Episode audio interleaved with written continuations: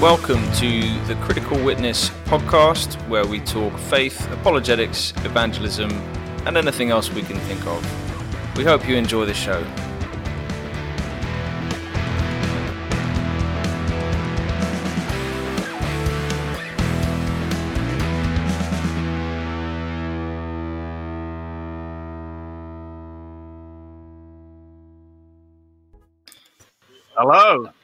Welcome to Critical Witness, and this is our 200 subscriber celebration evening where we have these wonderful people with us Dan, London Theist, also known as Dean the Heretic, and uh, Andy Kind, who's dressed up for this occasion.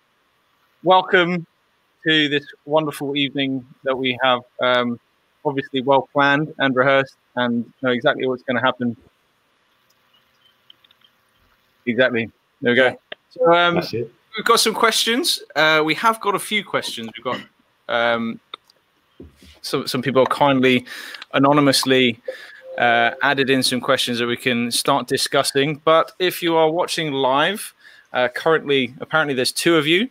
Uh, feel free to ask questions as we go, and uh, otherwise, this is just going to be um, five guys having a bit of fun and a bit of banter. So, um, before we begin, uh, maybe we can spend a couple of minutes because although Andy and London Theist, also known as Dean from here on out, have their own stream, this is the first time Craig has joined us. So I'm gonna I'm gonna zoom in on Craig. Craig, tell us a little bit about yourself, and um, and then we'll go into some questions. Okay.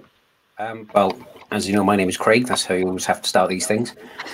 um, I I grew up in a sort of very nominally kind of Christian family. Um, we went to church, you know, we went to church a bit when I was quite young. Um, that just kind of fizzled out, really. I wasn't at all interested in Christianity um, until my teens, and then I became very anti-Christian, a uh, bit of a miserable atheist kind of person. Um, as I got older, I, I, kind of developed a bit of a drinking problem that then became a serious drinking problem that then became full-blown alcoholism. Um, and I, I, lost quite a few years of my life to that, really. Hmm. And then I don't know how many years I'd been sort of living in the bottom of a vodka bottle. Um, somebody who I didn't really even know arranged for some people from a, a, Christian rehab to come and see me and try and talk to me and sort of talk about how they've been released from addiction to heroin and things. and I just thought they were idiots, to be honest. so I, after a while, I sort of turned it over in my head and I thought, well, they're kind of offering to help me. I don't want any of this God nonsense, but um, you know, maybe they can sort of give me a bit of help and I can get off the drink because I knew by then if I didn't stop, I was going to be dead within a couple of years. Um, I developed epilepsy as well after a, a, blood clot on my brain, which was fun. So I had brain surgery. Um, I had epilepsy. I had quite a few other health problems. I sort of struggled a, a bit with my mental health and things as well. So I went into a Christian rehab with the intention of being there for a sort of a, a couple of weeks to get off the drink and then get out. And as long as they didn't give me any of their God stuff, Hmm. And much to my surprise and everybody else's surprise, after a couple of months, I got saved. Um, so I sort of stayed involved with a, a church that they were connected to. Um, when was that? 2010. and I was there for quite a while. Um, after a bit, I suppose I should sort of throw in 136 apologetics thing as well. Mm-hmm. Yeah, please After do. quite a few years, I, I sort of got a bit interested in apologetics, mostly from uh, talking to Jehovah's Witnesses, um, which is sort of my my main my main desire really to reach out to them. But I went to a, a Ravi Zacharias Ministries open day in in London, and I was in the queue and I was talking to some Americans in front of me, and they were saying, "Look." Over in America, like the whole apologetics thing, it's it's just part of Christian culture. You know, they've got radio stations, they've got broadcasts, they've got you know every church has got apologetics ministry and things. And to me, that was that was mad because I had to travel all the way to London from a tiny little town in South uh, South Wales where I'm living at the moment. Hmm. And I just thought, well, why can't why can't we have something like this in Wales then? Why why have you got to come all the way to London? So I kind of turned it over in my head for a while, and, and I thought, well, I'm not sort of I'm not an expert in apologetics. One three six apologetics isn't me being awesome at apologetics and having loads of degrees and things. originally it was I want to set up events. Money's going to change hands. To do it legally, it's either going to have to be a charity or it's going to have to be a business. I don't want it to be a business. I don't want people to think I'm I'm trying to make money from it. So I set it up as a charity, which was a months and months of agonizing grappling with them and, and things. Hmm. So I set it up as a charity. My main main interest remained um, Jehovah's Witnesses, and, and it still does now. But I I kind of organized some events and things. I ended up speaking at the first one because my plan was get some speakers in. One of the trustees for the charity is a sort of real encourager, and he said, "No, you can you can do one. You can." I thought, "Yes, yes, I can do one. Yes." So I ended up the first one trying to speak about the um, deity of Christ before the Council of Nicaea, um, and then it just kind of went on from there. Really, I mean, I don't want to mm. steal the whole broadcast or anything like that, but yeah, One Three Six Apologetics is is primarily the the charity organization um, so there you go. That's... Awesome. It's great to have you with us. Uh, London Theist talked for an hour and a half with us, or was it two hours? Did we hit two hours? That was two hours, I think. It was yeah. two hours, yeah. Andy Kind was three. no, it was two. I think two hours and ten minutes. Two hours and ten. But so I know, uh, I know someone who watched the whole thing. You? no, it. Well, no, it was me. But, um, but also, um, one of our viewers tonight also watched the whole thing of uh, of me. So oh, um, nice. Yeah. So at least at least one. I mean, it was early days for our channel. Obviously, we weren't quite at the heady days of 200 subscribers. So we'll be mm. gentle. But Craig, you've got some making up to do. Obviously, you've got at least two hours worth of. Right. Okay. I'm ready. I've got the big coffee. I'm set. I'm good to go. Keep it light, Craig. Keep it light. uh, we've got to we've got to pick ourselves off that one. It was, it was a yeah, amazing testimony. Um, so yeah, that's good good stuff. And and I think you're the one that's uh, ready to answer the Trinity question, aren't you? Oh, wonderful! You've lined yourself up for that one. Yeah, right. Wonderful. well, Dan, Dan's ready as well. He's been prepping for for this tonight. I haven't. shall, shall, we go for a first question? Yeah, go on. Then. Go on. All right. Um, so this this one's this one could be quite interesting. What are the weakest arguments for the existence of God that you have personally used? Oh, it is, that is interesting, isn't it? Mm. Have to, have to are, we, are we just think back some. when we want to go, or what's that, Craig? There was there was an argument that I used that I then later found out wasn't as strong as I thought it was, and it wasn't specifically about the existence of God. It was for um, the trustworthiness of Christianity. Right. Slightly different. I um I used to be I used to be very fond of the the kind of argument that Christianity must be Jesus really must have been resurrected because pretty much all of the disciples were willing to to die rather than recant on their beliefs. Hmm. Um, and I used that for a while, and then I found out that we we don't necessarily know that to be true. We know that Paul was executed. We know that Peter was executed. We know that James, um, his brother, was executed. Um, I think the only other thing that we, we're sure of is Thomas. I, I could be wrong on that, but I used to think that pretty much all of them were executed for it, and now it turns out that we we're not quite so sure. I think they were all persecuted, but not all executed for definite. That's the only one that I've used that then I found out wasn't as strong as I thought it was. That's a good one. That's, that's a good one. That, that's the question that's uh, come through. The weakest arguments for the existence of God you've personally used are the arguments you have put forward that you don't actually think hold weight. I think I'll leave that one as well, Craig. Sorry, go on, go on, Andy.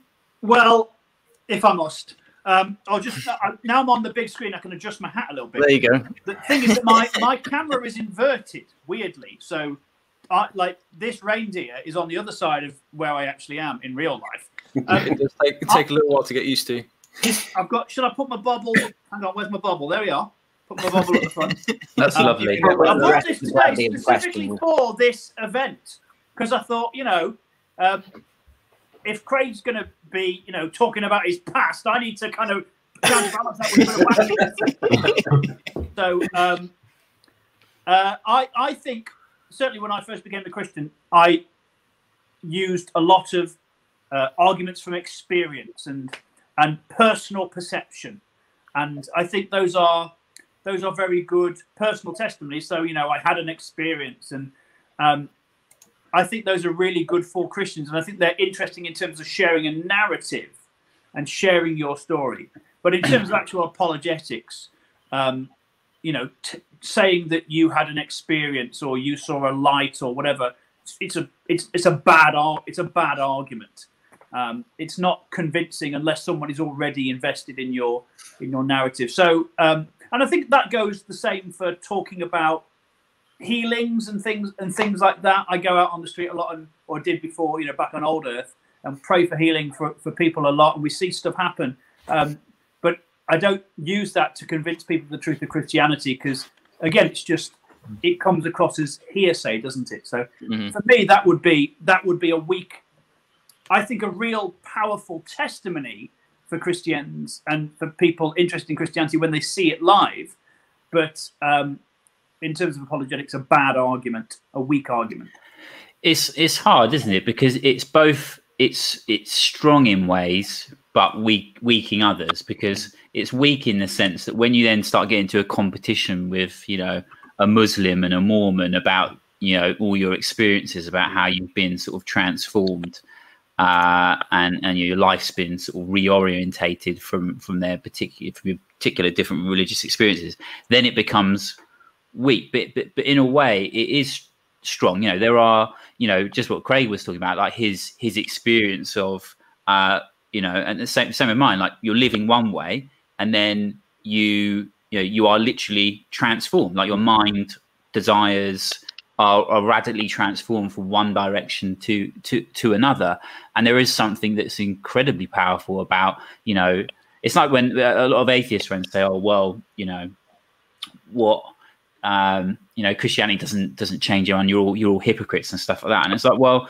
okay, for every for every one person that um, that changing their belief to an atheist radically transformed them, I'll give you a thousand uh, who were drug dealers, mm. uh, you know, beating their girlfriends up, um, you know, whatever, all the worst. You know, a thousand people who beat yeah. their girlfriend. I, I, you got to you got to get some better friends yeah. there, Dan. I,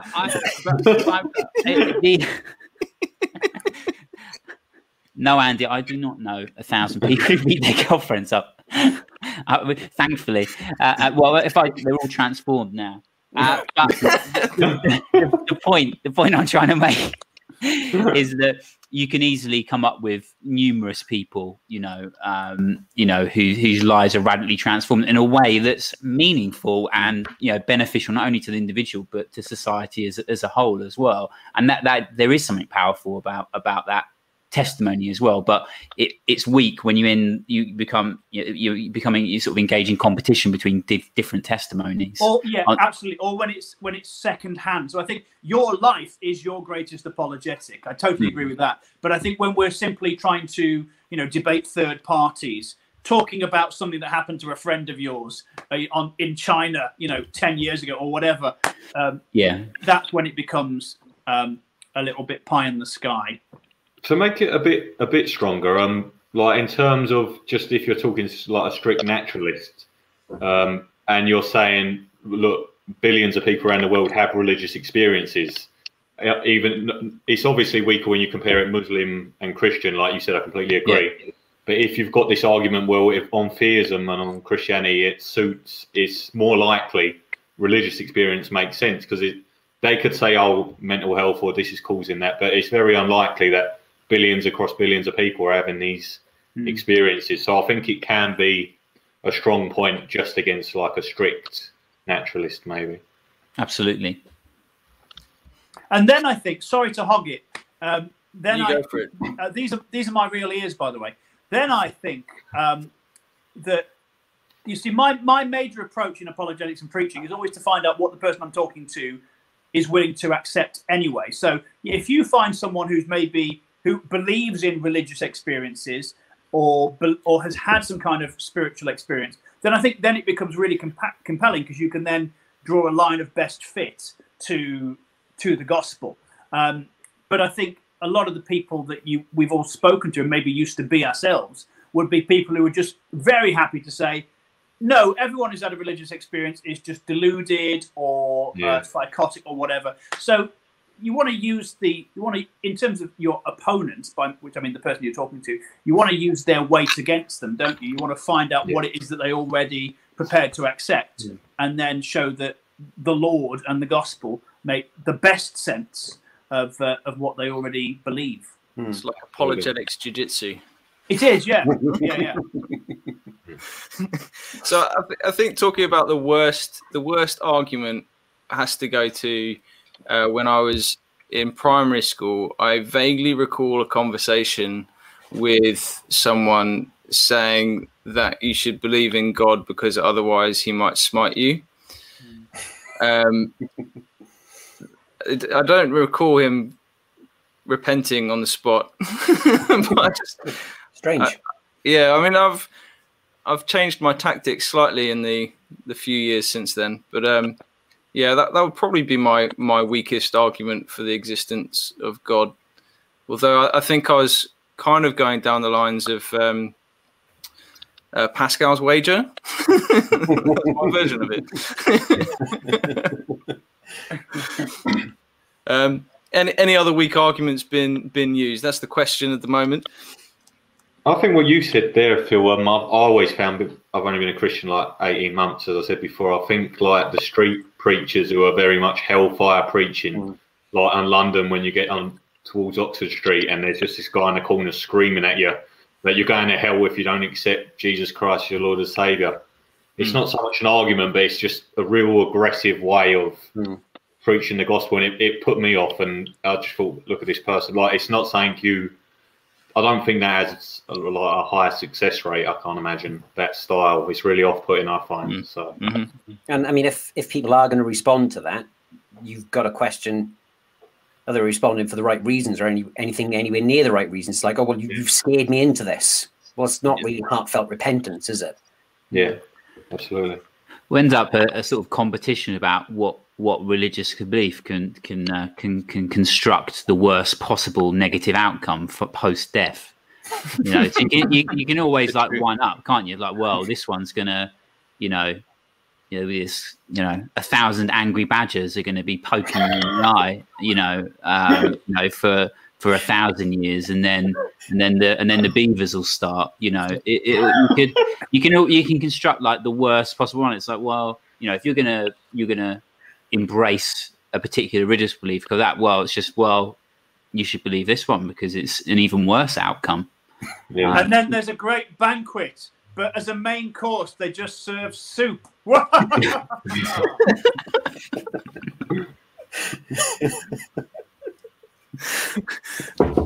yeah, that sounds fun.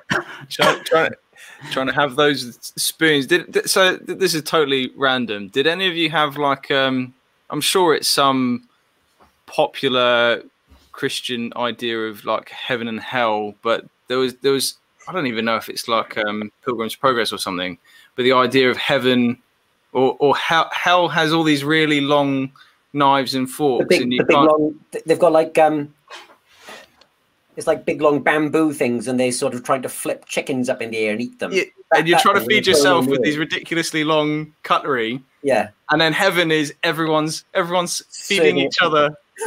I'm glad you know what I'm talking about, Craig. That, that rings a bell. I have no idea. no.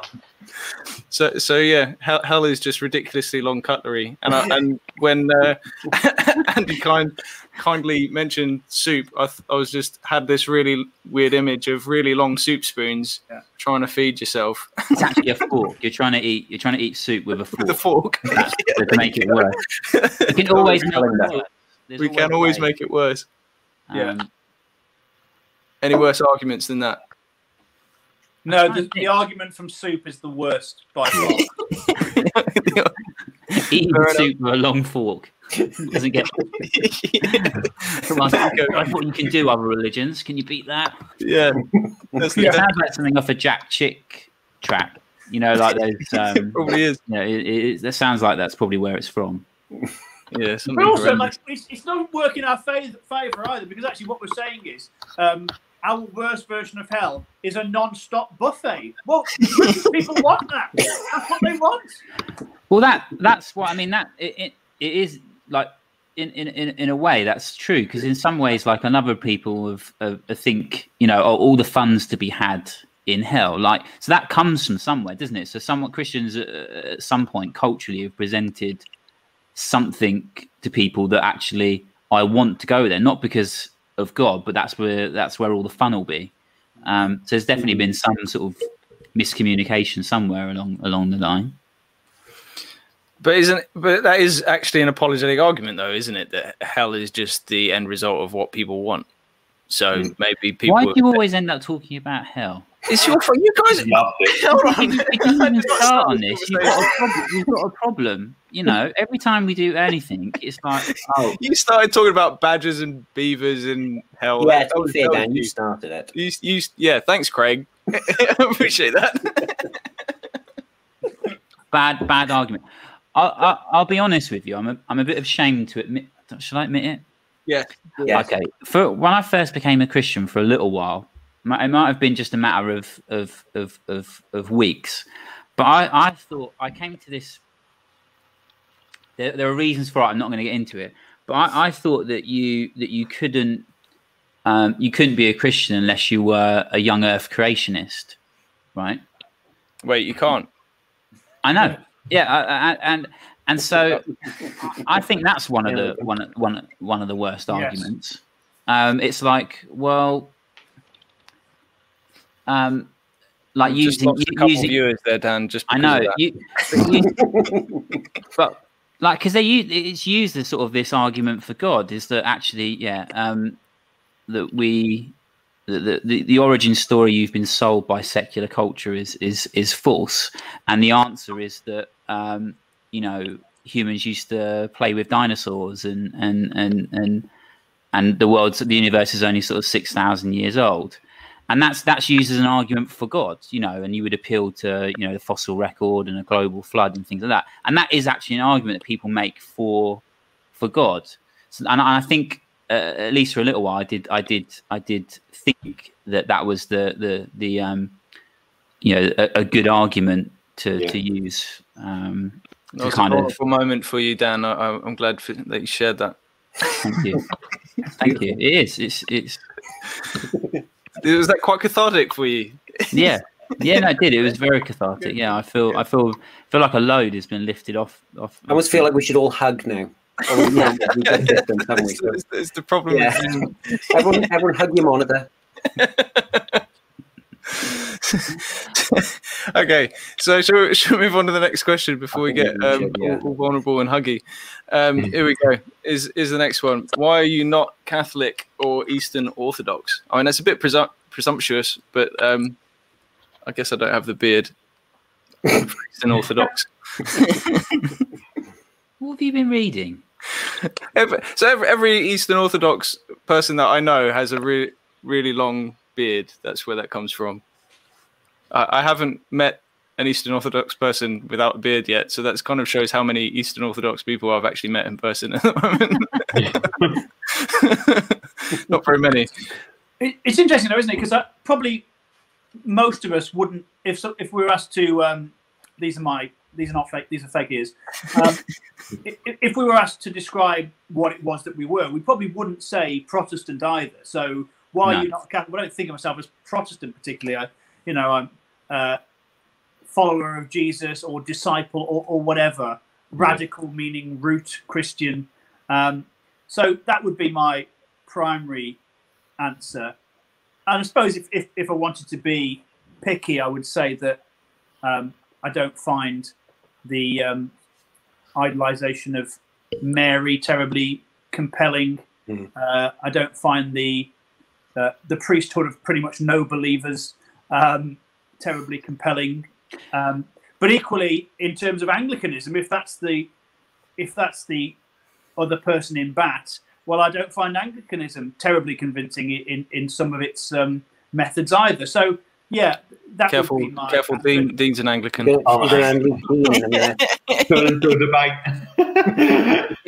Going back to the Mary stuff is interesting because I think one of the things that um, I imagine I don't know. Will we all class ourselves as I don't know. I don't really like labels. That's it's, it's cool not to like labels as well. But uh, like evangelicals, uh, like would people think of themselves under that sort of umbrella-ish more more than they would a Protestant, I, I suppose. In a British um, sense, I'm evangelical. Yeah, not, not American. Just to clarify, not one of them. We still love them, but um, they love that Jesus loves them. but but the, the, the thing about Mary is interesting because um, we, I think, evangelicals under well Protestants as a whole underplay uh, Mary um, yeah. as a sort of because mm. if you if you read the gospel, if you read Luke's gospel, it's like blessed is this woman like mm. and even if you even if you look at the creeds and things like that like theotokos like mother of god mm. and and that and that's that's that's all within the realms of of orthodoxy and yet i think a lot of protestants being speaking generally would be very uncomfortable talking about mary as the mother of god mm. uh, and and and emphasizing the fact that actually she is blessed we're told that she's going to be blessed among among hum- humans you mm. know in, in, in luke's gospel so we just on that thing i think you know i think Roman Catholics, you know, in terms of, I imagine what you're getting, Andy, take it too far. You know, you're uncomfortable with the level of devotion. But also on the other side of things, I think Protestants um, don't go far enough. Yeah, we actually we underplay um, the the influence the the uh, the the value of, of Mary um, and how we should sort of con- consider her in, in Christian tradition, uh, and it's somewhere somewhere in, in, in the middle really is where it should where it should be. Yeah. I think there's something about ritual as well. It's not quite the same. It's a different argument, but I like the nuance. When I did the stream for you guys, we talked a lot about nuance, didn't we? And I think there's um, there's something about um, w- like I I got a new a, a recent appreciation for um, the Catholic rituals, even the way that they pray and mm-hmm. sort of the iconography as as a, as a as long as it's used as a way into prayer, a doorway into prayer, rosary beads or, or whatever, a way to focus on the Lord, and it's not used superstitiously. Mm. Uh, you, you know, you want that sort of golden mean that um, that Aristotle talked about, that, that, amazing halfway house. Um, you know, generosity, of course, is the halfway between profligacy and miserliness. And I think with all of these theologies, you, you want to find some kind of nuanced middle ground. So, um, yeah, I, am I'm, I'm convinced by what you said about Mary. Uh, I am now a Catholic. it's gone badly wrong. Look what you've done. blame Dan. The thing, the thing about Roman Catholic is, is I'm, I'm like you. I think it's like a, an age thing as well. Like I, I really, I went to a, a, a Jesuit university, um, and like I, I, I love all the tradition and the and the and the, the pomp and, and stuff. And I, I, like there's part like and I love the, the ritual. I think as evangelical, evangelicals, like um, you know, as kind of inheritors of of you know the Reformation, you know, Reformation sort of theology and things like that. Um, it, the Reformation did a lot of harm, you know, removing, you know, the images and and the, and the crosses and the art and, and and everything that was, you know, there, there is something about those things that draw you know draw your heart and your eyes up to god to look up to, to this sense of awe that you don't get when you're in a you know a an evangelical church that's you know basically just your kitchen without utensils and some chairs. It, it, it, there's nothing that there's nothing that invigorates the soul that, that draws that, that, that gives you that sense of awe uh, which which you get i think in a in a sort of uh, you know, high church, Anglican or Roman Catholic or Eastern Orthodox, whatever it is.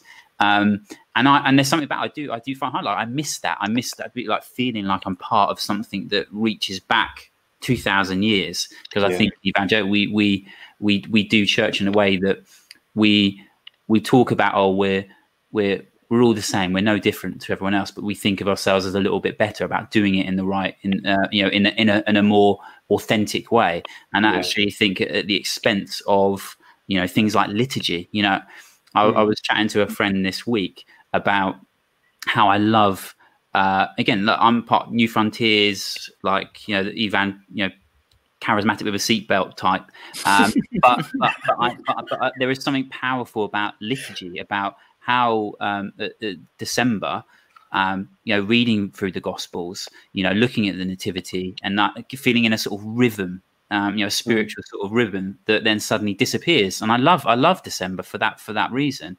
Um, whereas for the rest of the year, I don't have it because in my church stream, it's not something that that, that we do. Easter maybe get a little bit a little bit like it, but I can see the value in the in the rhythm of of, of actually your whole year being ordered by uh, you know around the gospel in in some way. I think that's a huge part of it, and I think having yeah talked to a few Catholics of that, yeah the the rhythm, the tradition, the even when it comes down to apologetics or not necessarily apologetics, but internal doctrine, you can just kind of go, well, this is what the church is teaching, and you just, uh, which in some ways can be a bit lazy, but actually sometimes can stop you going down rabbit holes of uh, getting yourself tied up in knots over certain doctrinal issues. So there's quite a nice safety net in that of going, actually, I don't get this bit. I don't get why there's so much of debate. I'm just going to sit where the church sits and and maybe God will make it more clear later. But there there is a, a point where I think in evangelicalism, like you can end up with this point of, well, at least you see it online, particularly. I've I've read the Bible. I I can independently decide what doctrine I'm going to hold. Therefore, there is no Trinity, or there is no something, or the 2,000 years of Christian history is totally wrong. The church is wrong on this, and you you end up with a very fragmented looking uh, idea of Christianity, um, and a lot of um, things that have been dealt with by the church, like all those heresies. Um, all of those have, have gen- generally been dealt with um, through history, except for the the one that I won't talk about. But yeah. can, I, can I ask people? has anyone read any like books by like a Catholic apologist, like a you know someone like Trent Horn or or, or... Feser, Feser? Um, that was more. Uh, Feser was more about natural theology. He wasn't pushing forward the uh, Catholic sort of um, side of it. He wasn't talking about the Pope. Things I'll just the things I have the main issue with Catholicism would be like papal infallibility, um, yeah. intercession of the saints, uh, and works. it feels a bit works based sometimes instead of just justification by faith mm. alone. It seems uh, sometimes you're, you're, working your way back, and then you take the sacrament on Sunday, so you earn your grace back, kind of, and it mm. it feels like you're having to earn stuff, and it, it, it seems quite unbiblical. I know in in the book of James, it kind of says something. There's controversy there, and the Catholics will point to that about the works, but overall it goes against sort of Paul's teachings and the teachings of the New Testament. I think that I think that's probably the biggest issue for me would be the the papal infallibility thing and the. Now, I'm not I'm, I'm not an expert in Catholicism or anything like that. I haven't read loads about it, but um, there there are certain issues like the papal infallibility and the the idea that well, this is the you know this is the church for two thousand years. The Catholic Church has existed for two thousand years. Well, it it quite clearly hasn't. Um, the idea of like an unbroken succession of popes going right back to Peter, the history doesn't doesn't bear that up. Um, the idea of papal infallibility, which wasn't even defined until 1870, mm. um, the I, I can't think of any examples off the top of my head now. There, there apparently there's sort of been papal communications that have contradicted previous papal communications, which calls into question the whole papal infallibility thing um, the idea that you're not allowed to, like, to disagree with the Pope is to instantly sort of, it doesn't send you straight to hell, but what do they say? Anathema. It anathematizes you. And then, like you said as well about the work side of it, um, they point to that one passage in James, but then you kind of point to the book of Romans and go, yeah, look at that. Read chapters three to eight of Romans and then tell me that I have to earn my salvation. Tell me that I can't be forgiven until a priest has forgiven me and then their interpretation of Matthew 16 and you know I'm, I'm just I'm just splurging at you now because of it's, it's a lot a lot a lot of Roman you know if you speak to Roman Catholics though sort of um, they'll they'll point to the I think what what evangelicals do as a group I'm speaking as not as individual but as a group we're really badly informed about Roman Catholicism mm-hmm. and even more so Eastern Orthodoxy I don't think knows that's what that's about.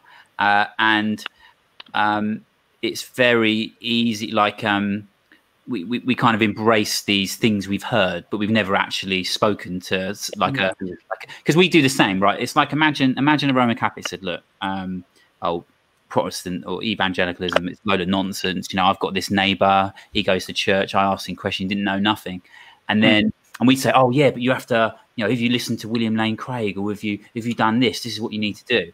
And then we do the same thing. So we're like, oh no, Roman Catholicism. I've got this neighbor, and he goes to Catholic church, mm-hmm. Catholic school, and I went to a Catholic school, and it was nonsense.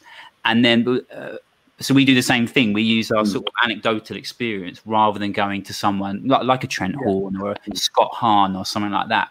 You know, someone who actually presents the strongest case for Roman Catholicism, and uh, which which I think we should do. I, you know, I, I, think it's it's hypocritical of, of us to expect other people not to do the, the mm. same same for Islam. You know, yeah. um, who got yeah. a friend we can point to rather than going to the strongest presentation. So I think as as Christians, we do have a responsibility to try and, um, you know, if we're uh, rather than just repeat. I'm not, I'm not saying we are. Not, mm. I'm saying, but as, as a group, there is a there is a, a burden on us to expect of others what we expect of ourselves. Mm-hmm. Do, do you guys ever watch um, Matt Fradd's channel? A, a little on and off. It's good. He's, he's, a Catholic apologist on YouTube. He's quite like Cameron Bertuzzi, but well, they've, the done a few, they've done a few shows together, haven't they? They've done a few yeah. Together. And it's really, the ones together is like Cameron trying to understand from a Protestant hmm. evangelical mm. side the Catholic side, and he's explaining mm. it. And Cameron at the end of the first one was like, "Yeah, I can agree with that." Like what Andy said, um, mm. rosary breeds. We can agree with that. It's not something evil. They're just focusing while you're praying, and hmm. yeah, hmm. yeah. And so it's all about who you hear from as well, isn't it? So you know, there is there's plenty of um, famous evangelical charismatic preachers who I agree with and actually wouldn't want to recommend at all uh, for for someone to watch. You know, so like a Catholic would say, you know, if a Catholic said to me, "Oh no, you should listen to Richard Rohr," well, I've listened to Richard Rohr, and he seems it seems to be an argument for Strictly Come Dancing rather than anything particularly theological. Um, I'll tell you what is interesting. Um, having done comedy for churches for the last 16 years, I've never once been asked to do an outreach gig for a Catholic church. The only Catholic gig I've ever done in 16 years was for a um, Catholic youth conference, uh, and it was the it was the charismatic fringe of uh, Catholicism. So it just, it, I, am not saying that's good or bad. I just think it's interesting. Um, yes. That in the UK, certainly, there doesn't seem to be that missional edge mm. to mm. Catholicism. And again, you say, well, actually, I don't see that in lots of churches either, you know, Protestant churches either. So we're not trying to draw battle lines here, but I'm just trying to observe some of the things from my own from my own experience. Uh, and now I'm mm-hmm. going back to an argument from experience, which I which I unpacked in the, in the first five minutes. Zoom out. That's it. Have you done any um, JW gigs? What's that? Have you done any JW gigs? Um, well, I turned up and I knocked on the door and they didn't answer, so it was uh, I didn't know what to do about that. They wouldn't have been happy about you turning up in Christmas gear. I can tell you that. No. Anyone want to take uh, the programmers I, I wasn't sure who that was to. Pope is not seen as the ultimate leader. Well, in Catholicism, the Pope is is the ultimate leader. I mean, lower down Catholics, as lower rank Catholics, have have criticised the Pope, but the the Catholic stance is that the Pope is the final authority and the final say in absolutely everything and anything. So, um, yeah, I think he is the ultimate leader. It's not like we get a church leader over here and people can feel free to disagree with them. Mm. You're, you're, automatically anathematized in the Catholic Church if you disagree with the Pope or with the um, the the is it the College of Cardinals?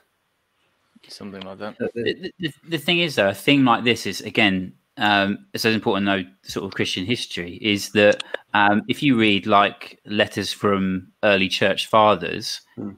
it reads like this. You know, if you if you talk about Ignatius, you read letters, you know, some of the, the letters of Ignatius, um, it, it is they, they speak about you know if you if you if you criticize the bishop uh, you're it's like you're criticizing God. Like you don't. Mm. So this is this is this is early on as well. So this is something Hmm. people like if we're saying we're evangelical, we have to we have to we have to, how how do we deal with stuff like that? Because it's mm. it's you know because if you go back to the earliest church tradition we have, this is this is that kind of theme that is that's mm. developing from then. It, it it's not something that developed later. This this this respect and seeing your your bishop or your spiritual authorities as as representing God was there was a real emphasis on that.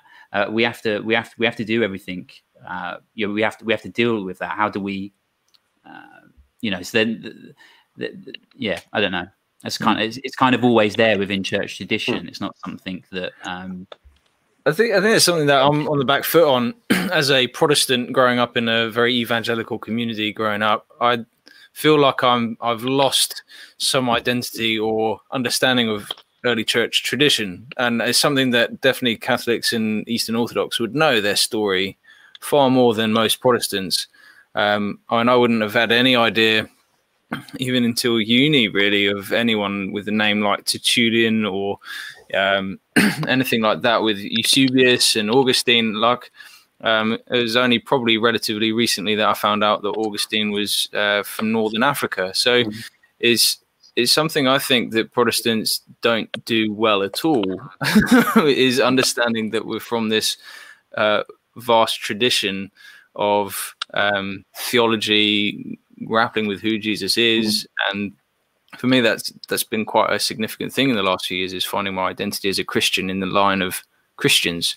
And this, we we talk about Hebrews in the great cloud of witnesses. I've kind of only found that I understand a small part of the great cloud uh, rather than the, the, thousands of years of them.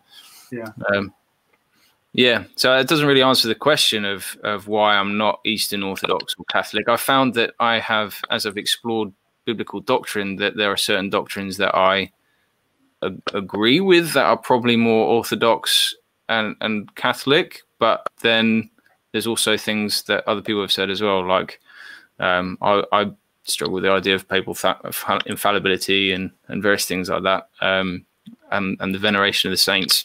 Mm. So, but our Catholics, fellow Christ followers, sure, my, my, I imagine a large portion of them are, just as a large portion of Protestants are. So, kind of, uh, yeah, that's kind of where we're at. Any other any other thoughts on that question? No, no. I'll, I'll, just say in terms of like like you touched on there, Phil. Um, I'd say like the Catholics and even Orthodox, they're all our brothers in Christ. It's not like um, Jehovah Witness or a Mormon, which you can tell is a separate sort of sect or cult, if you want to say it like that. It's uh, the, the whole Protestant Catholic history was quite strong, and I know in, in Ireland, where my family are from Belfast, where there was a big uh, Catholic Protestant problems, as we all know. Um, mm. So it sometimes Catholics got a bad rep and all that, but I, I think we just got to come recognise that they are we're all together in Christ, and their doctrine is sound and a lot of things, and the deity of Christ and things like that. So mm. I think that's important. They, they, they in like the Nicene Creed, so um, we're kind of good with that. Hmm. Um, I've got another question here that's a little bit more towards, uh, I suppose, um, apologetics uh, line of thinking that probably moves away from the sort of Eastern Orthodoxy aspect uh, and, and, Catholicism. But uh, the question is probably a bit more personal experience. So, uh, where do you find faith in this devastating world?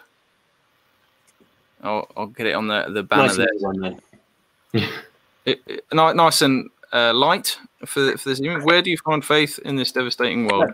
That's much more of a personal thing, isn't it? Rather than I think that is more a personal thing than a an apologetic thing, really, because each one of us, no, no matter our story, we've we've reached a point in our lives where whether it was a dramatic encounter or just a kind of light going on or, or something has happened in our lives whereby you know, by by the power of the Holy Spirit, by the movement of of God, we've come to know that it's true. I mean, I I'm really jealous of people who have this massive kind of you know conversion experience, choirs of angels, and, and all this kind of thing. I, I remember, I remember the the point of my salvation. I was just sitting in church, and it was almost like somebody whispered in my ear, "You, you know, this is true, right?" Not like I, I I didn't hear a voice, but I mean, it was just this kind of moment where where a light went on, and it was very it was almost a subdued and I've got to be honest, kind of an anticlimax. It's like it's true. Mm. It's actually true. And I think from that point on, when that happens, you see things in the world that sort of bring you to your knees and you see things that are heartbreaking, you see things that are dreadful, and you see tragedy, but you also see sort of beauty and hope and, and you you encounter Christ and you you find these things happening in your life and, and you as um, Dan and Andy were saying, your life is transformed and you have this personal experience. And from that point on, it's not a case of sort of struggling and grappling to hold on to to find faith, like it's a set of car keys that have gone down the back of the sofa. It's mm. it's just something that's part of you, you know. Um, mm. Faith comes by hearing and hearing by the word of God, and and you know, and faith is a gift, as it says in Ephesians two. And mm. I don't know. I'm just I've, I've, kind of lost my thread. I'm rambling now, but I think I think the the faith the faith thing, we see the horrors and we see the bad things and we see bad things in the Bible as well. But but if you're going to take a bit of the Bible, then you've got to take all of the Bible. And if you're going to take a bit of life, then you've got to take all of life. And you see the bad things, but then you see transformed lives and you see hope and you see light going on in people's lives and you see, you know, people finding Christ and, and their lives are transformed. And, and then you look at people like that and you think, yeah, Jesus, you know, the, the old cliche, Jesus never promised us an easier life and Jesus never mm. said this world was going to be great but he did say, "I've come to have, I'm, you know, I've come that you might have life and have it more abundantly," and and he has mm. promised us that we'll be with him in eternity. So, yeah, I, I think it's just a case of of understanding that the world isn't going to be great and the world isn't going to be all you know sunshine and rainbows. It, but mm. there's there's an eternal hope. There's an eternal hope in Christ. I think that's where our faith comes from. Yeah. I think that's right, and I think the um, I really liked what you said, and also that you look a bit like my stunt double. So thank you for that. Um, um, That's what I was going for. I think the um, I think the most compelling thing about Christianity is that it it it hits suffering head on. Mm. Doesn't ignore it. Doesn't call it illusion. Mm. Doesn't blame us individually for the fact that we suffer um, hits it head on, meets us in it, and offers us a way out of it. And I, I do think it, it obviously depends what we mean by faith, because what someone says when they say how where do you find faith they might not mean what we think of as yeah. faith so for us as christians faith is the substance of the things that we hope for hope on a christian view has a substance and it's called faith Hmm. But but then you might say, well, what do we mean by hope? Hope doesn't isn't just expecting that thing you want to happen to happen, hmm. or waiting for that thing that you want to happen to happen. 2020 has shown that that most of the things we hoped would happen, hoped would happen, expected to happen, were wishing for, have not happened, and in hmm. lots of cases, the opposite of those things has happened. So, um,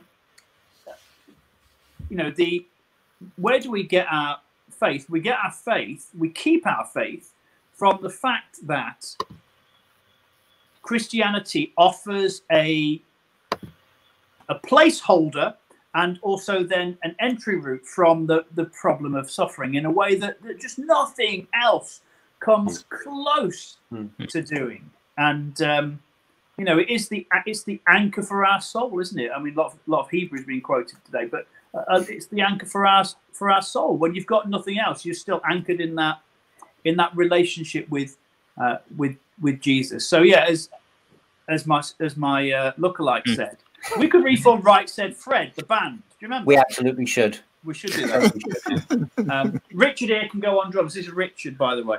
Um, he uh, he keeps telling me his blood is black. I think he was been in the store cupboard for a year and like he came out, he's like, "Oh, my blood is black." I don't know what he means by that. Anyway, that's not really to do with apologetic. Um, someone else have a go now. just, just leave it at that. Who's going? Who's going to follow that one? yeah, I, I, probably probably end up being a bit heavy. I, I guess I guess the biggest question with, with the the assumption of a devastating world, the kind of often the reply is, well, what makes it devastating, and why do we expect any different? Mm. Um, so I still so for, for, for, for me, and this is definitely a personal experience response.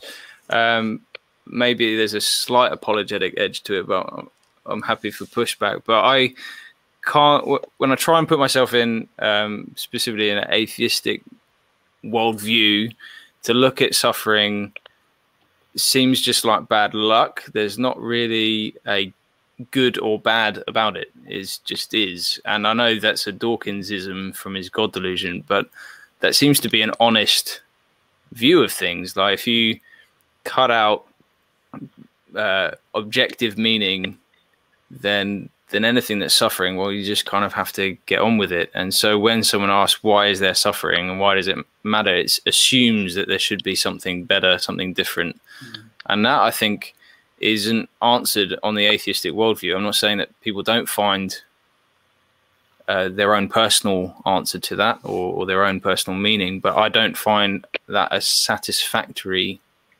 answer. And I think other other faiths might have their own understanding of suffering and what what the answer is to suffering. But I think Christianity gives us the, the best hope and a grounding that's can be dug into historically as well, which mm. helps. Um, so if someone really did defeat death, well, that's something worth figuring out uh, what that means for, for us, the, the one big pointer of, suffering. So I, am happy for any pushback on that because I, I, I keep asking this question, like, why does suffering matter? And at least over text, in text format, I haven't had a really. Have any of you had a decent engagement with that? Um, well, yeah. I, I, think when we're talking about, I'm sorry if I'm hogging it. But you I go like, for it. We got the time. You're easy it. to look at. We um, like the reindeer. Yeah. when people are asking about suffering, they're not asking about rationale. They don't want they hmm. don't want reason in inverted commas. They're asking an emotional question, mm. and what we have is the fact that actually Christianity, and this is why I remain a Christian. I actually think the intellectual arguments for Christianity are slightly stronger than their opponents but where I think Christianity is the only one to come to the table is in the emotional sense that it makes. Christianity, and it's what Francis Spufford talked about in, in his book, is that Christianity makes the most emotional sense. It it answers the deepest longings of of the heart, and and and you just don't find that anywhere else. And again, I'm all about this hidden in plain sight idea. When someone says, when someone says to me, "Oh yeah, well I can find I can find joy and you know uh, love and, and, and hope in in things that aren't religion," I say, "Yeah, but you you agree then that you're wired for joy and hope mm. and purpose and things and love, unconditional love." You know, you des- everybody desires that state of being where all shall be well. Everybody desires that state of being, and and Jesus is the only one who offers it. So it's like um, the the argument from desire, isn't it? The argument from longing. Like C.S. Lewis made it made it big, but it's the the overwhelming feeling within everybody that there's there's something that isn't quite there's something that's missing in this world. There's something we're we're meant for something other than this, and there's you know I, I hate that kind of cheesy Americanism, but it, it turns out that it's annoyingly accurate. There's a God shaped hole in everyone's heart. You know, it's like there's there's something that we long for that nothing in this world can can fulfill. Hmm. And you get so many so rich people and successful people and famous people and people who've sort of gotten to the the peak of whatever field they're in, and they they get there and they find that it isn't what they thought it was going to be. Hmm. And then you you find Christ and you think, well, even when I'm having a rotten day, you know, I love the um like the book of Psalms, like you were saying earlier, Andy, it the Bible meets suffering head on. It doesn't try and brush it under the rug. Huge chunks of the book of Psalms are about I'm so miserable, I'm so lost, I'm in agony, I'm afraid, they're after me. I've got I don't know where my my hope is coming from. But it's always turns back to but you're there, Lord. Hmm. You know, you're there, Lord, and, and I and I know that you are there. So and I know that eventually I'll see you. So yeah, life is rubbish sometimes. Just keep it really light, you know, as you said. And mm-hmm. Mm-hmm. But um, I'm gonna have to put another hat on if you're not careful. the hat is out. Uh, that's working. Um, just to say on the the chat, um, I think the program has found the pigeonhole because uh, we've just had like stacks oh. of questions come. uh, including including ones like that. I think this is the program. It sounds like so. I just said uh, whoever wrote this as a question, yeah, we'd, we'd be up for a meetup, uh, and uh, yeah, we'll, sounds like a good idea. wrote that, so we we agree. But um, there's also some other other questions have have come in that are um, yeah. If if you want to vote them up so that we just talk about some interesting things. Um, I mean, we haven't even answered is Dean a heretic yet, so I mean, we can tick that one off. Saving that till the end. Once you see me dance. oh, we haven't even seen the dance yet. Come on, let's, let's That's that. at the end. When Dan gets out the wine, I'll do a dance. I'm going to be getting my Shiraz in a minute, I think. So, um, the um, dancing. It, there is something about like going going back to the, to the to the, the question. There is something about um, about Christianity that um, why why it's so successful um, around around like in the, in the non-Western world, so South America, um, Africa, Asia, etc. Is um, there's something that it offers people. Um, I think when you're when you're in poverty and you and you've known suffering and just to say there is a bit of a is there a? Um, I'm not hearing an echo. But... Oh, right, I've got a massive echo. Um, we can mute ourselves for a moment. So there, there is there is something about about what Christianity is perceived of. I mean, when when your life sucks, um, and and I, and I've been there. You know, you you've known, um, you know, suffering and, and things like that. And, and on, on, a cosmic level, there's there's nothing about um, naturalism or or, or, or, or atheism or um, that um, offers any any sort of satisfying response. It's like you know why why is why is atheism not on the uh, not on the up in uh, in areas in, in, areas of the world where there is you know massive poverty and, and, and suffering and things. Well, it's because telling people um, who are uh, unsatisfied, unhappy, poor, uh, suffering, don't have access to you know good healthcare and and, and things like that. Uh, that actually on a cosmic scale you don't matter to yeah. anyone, and and the only people that are ever going to remember you uh, are are those that uh, you know your your your loved ones if you're lucky enough to have any. And and other than that, it's just sort of you know I guess it kind of sucks, but no one will remember you. Um, and there's nothing particularly um, uplifting about that. Now, as I said before, like actually that doesn't matter in terms of truth. That could be absolutely true. You know, mm. you couldn't matter on a cosmic level, and and you know, no one's going to remember you five minutes after your death. Uh, that doesn't mean it's not true, mm. but there is also something that's incredibly powerful about um, about the gospel message. Actually, actually, no, actually, you do matter on a cosmic level. That the universe is immense uh, you know, to the point you can't even fathom, and yet you matter. Mm. And yet, and yet, the God who created it all uh, actually knows you. Uh, added to Himself flesh, entered the and entered the world, and and um, you know, is willing to engage with you, to to to to forgive you, to know you, to uh, and there is something you know for people who have uh, nothing or you know um, not just have nothing. I don't always mean you have nothing, but you know, in in you know, in the midst of suffering and and, and tragedy, actually, there is something immensely immensely existentially powerful with that, uh, and and um, and and draws draws people in.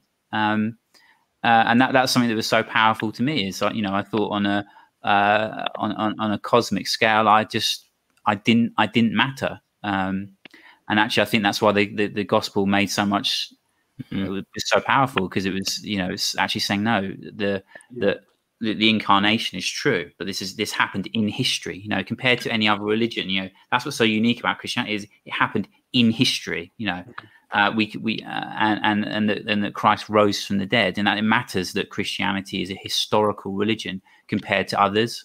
Mm. Uh, and and so it's not just wish wishful thinking, like oh I want there, I want to matter to God. You know, I want there to be a creator. I want to have co- cosmic significance. But actually, it's rooted in in historical, um, in human history. I think yeah. that's that's so powerful. Human, mm. Humanism is really good at um, churning out bumper stickers for the backs of cars. Um, so, for instance, you know, you go up to a, a five year old child dying of, of cancer and say, Oh, well, mate, you know, we're here for a good time, not a long time. And they say, Well, I haven't had either of those. Uh, YOLO! I mean, mm. these are these are bumper stickers. And and you, you get down to it, and actually, most sort of street humanists or street atheists will have to default to something like that. And that's not an that's not an explanation of reality. That is a that is a fobbing off. That is a, an explaining away mm. of of reality. And you know, so you've got these bumper stickers, and then you've got the word of God that is living and active, and actually, you know, ticks those boxes. But equally, when someone says, "Oh, it's just wishful thinking," well, no, because if it was just wishful thinking, then the Bible wouldn't be so strong on telling us not to engage in wishful thinking, but actually to have something that goes beyond that, which is actually properly rooted. Um, so yeah, I think actually the fact that the Bible says, well, no, you, on the one hand, emotionally, this makes a lot of sense, but also it, you, it's really going to cost you. As, as C.S. Lewis said, it wouldn't be, and he, we wouldn't be five evangelicals if we weren't all quoting C.S. Lewis every 37 seconds. But, you know, he says, if you don't want to deal in facts, well, you can make anything up. The fact is, when you're dealing with facts, it's going to be, it's going to be hard and it's going to be complicated. Hmm. Um, yeah, that's good you don't become a Christian for like the easy ride, basically, do you? You, you lose mm-hmm. friends, you lose like I've lost, or not lost friends, but you don't have the same like drinking pattern as Craig mentioned. I had that. I was a heavy drinker as well. You don't have your lifestyle changes, and it, it is in many ways a lot harder. It's easy. It's easy to live without worrying about consequences or, or um, uh, it, um, with your desires and things like that. So it's a stricter life in certain senses, but it's well worth it, and it's yeah, I, I completely agree with what Andy was just saying. Yeah. I should hope so. and, just to keep it light, just to keep it light. Um, so Dan's off to get his wine. Um, so we'll uh, just remove him the stream. uh, here's, here's the next one. Uh, Near death experiences. Yeah. Yeah, um, I've I've, I've uh, watched quite a few things on YouTube about it, like documentaries, and it's really intriguing. Gary Habermas, I don't know if you guys are aware of him. He talks about near-death experiences, and he's like got it from peer-reviewed scientific journals, and he, he only goes by that standard. And he also doesn't even look at the like millions who say they've gone to heaven or hell or different religious experiences. Is no, what can we actually factual prove? Like above the uh, bed, the operating table, there's a 12 digit scan number on this piece of machinery that this woman said she drifted above, saw her body, saw the number, remembered it, and told the nurse. The nurse the next day got the ladder, like when the maintenance man was in the room. He went up there, exactly the same number. You can't explain that through, well, anything really. It, it, it's, they're the cases he looks at. And I've, I've got really interested in it about six, Uh, six months ago and through Habermas and things like that. I, I haven't read any good books on it yet, but it sounds really unexplainable in certain situations like that. There's other ones where they go across the hospital route, two rooms down, and then they'll say, "I heard you talking about the, your husband or something in this room." They come back round, they speak to the person, say, "I heard this." How could they have known that? It's it's literally impossible, yeah. especially if if there's no soul. we're just literally chemistry in our brains. It's yeah and we die on death, yeah. these people are, are dead, they're gone, and they're knowing these other things. It's just, yeah, yeah, I'm, I'm definitely impressed with what I've heard. About. Yeah, that's really interesting. Go on, Andy. Uh, yeah, sorry, go on. Sorry, go on. Oh, it's just kind of a, it's kind of agree. Like, you've probably got something more more to say than I have. So I, I think that's kind of where I'm at with with them. That there's this sort of all they prove in my mind is there's something more to us than just chemicals and um, yeah a naturalistic explanation would would really struggle with that kind of evidence that he pulls together. And i think where it goes into things like uh, heaven and hell tourism uh, that's that's where i would struggle um, and, I, and i think actually gen- generally what i've found those whether the books of kids who've seen heaven or those uh, horrific YouTube clips that you can find of those who, who visited hell, gen- generally, anyone defending their particular view of the afterlife uh, through an NDE will ignore all the other NDEs that disagree with their understanding of the afterlife. Um, and and I've I've just heard so many really terrible arguments as to why that might be that their one version of this afterlife must be true because of this one N or two NDEs that have written books and they wouldn't lie obviously because they're not making money. Well they kind of are but this one from a hindu who had an afterlife experience they must be wrong. They're just lying or something. And, and is so that, that's the kind of argumentation around NDEs that I'm just like, nah. but if there's an interesting story like you were saying, uh, Dean, where you just can't explain what they've heard, what they've seen when they should have been dead. That Habermas is exactly the same as you feel. Like he said, he dismisses all the heaven, hell, different religious views. He just sticks to the cases which you can, like scientifically, look at the equipment above the room or hmm. there was this shoe on the roof of the hospital. How would she have known that? In that case, so that that side of it, what he was sticking to. Danny, it feels trying to bring up hell again, by the way. So as you walked off, he's only went away for like two minutes. yeah, all right. I'll just change my name to the Hell Guy. Um, yeah, I've got the world's smallest bottle of wine. No, I'm drinking out the bottle though. Classy. I couldn't find the glass.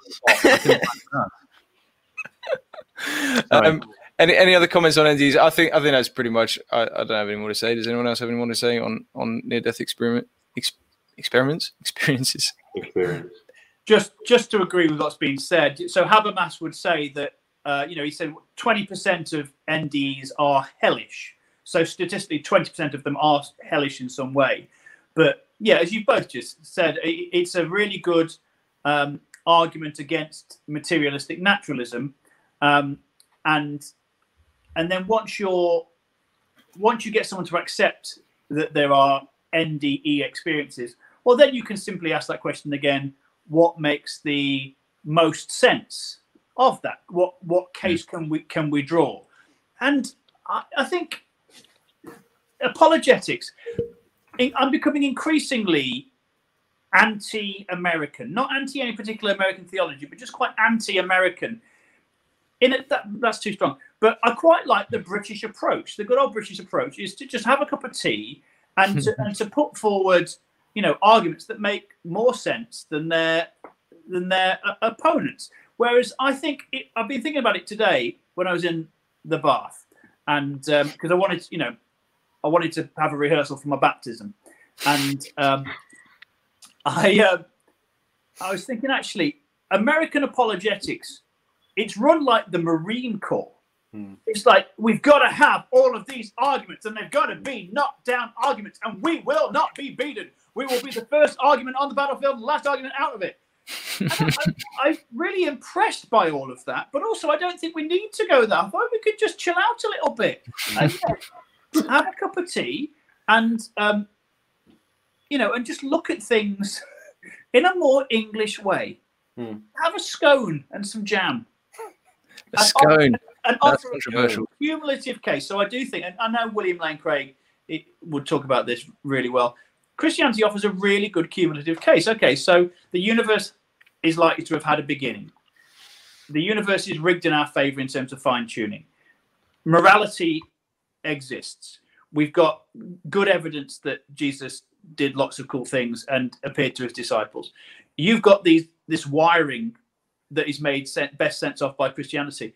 I think as a, as a domino effect, that's mm. the best way to look at it. You look at any you look at any argument in, in its own right, you kind of re- remove it from the herd, mm. and it's going to get it's going to get taken out.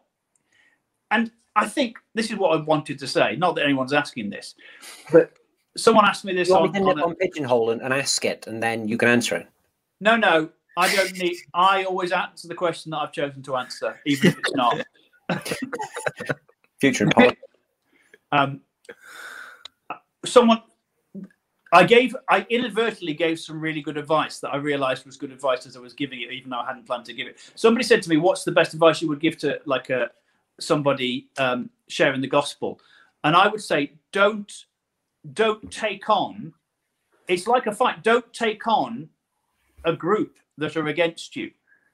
If you're going to talk about, if you're going to defend your faith, don't do it when the, you're the only Christian in the room, particularly for a, a new person, because actually you are going to get shouted out. You're going to get surrounded and, and spoken over. It doesn't matter if no one else knows what they're talking about. They will all feel safety in numbers and they will all convince themselves that, that you are the moron and you will just feel really, really, really deflated. So um, hmm. I think one to one chats are the way forward. And I know that's not what we were talking about, but I'm going to be 40 soon, and so I'm probably suffering from early onset dementia. just just to say about the um, go on. Are we still still talking about near death experience? Yeah, yeah, I think so. Andy Andy brought in another. I'm about to have one. Was, yeah. Because there is, there are some interesting like naturalistic explanations of near death experiences. So you know we do have there's an endogenous so like we have it within our body a hallucinogen um, a DMT uh, dimethyltryptamine, and you know there has been some interesting research looking at how actually when you know uh, when someone is clinically dead, yeah, but still being resuscitated, that that the DMT can have um, because it is a hallucinogen, can have um, you know similar. You know, people who have been awake have had similar kinds of experiences using DMT as a as a hallucinogen, uh, an exogenous uh, hallucinogen, have have these kinds of out of body experiences.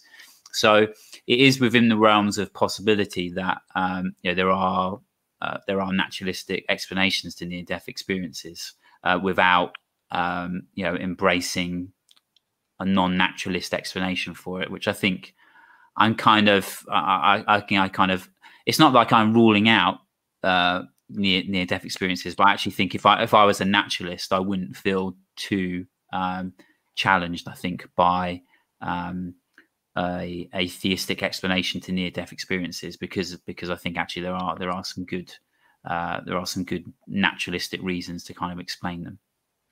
Interesting. I'll have to look into that a bit more. Um, here's another question. Have you guys experienced a miracle? Uh, I was saved.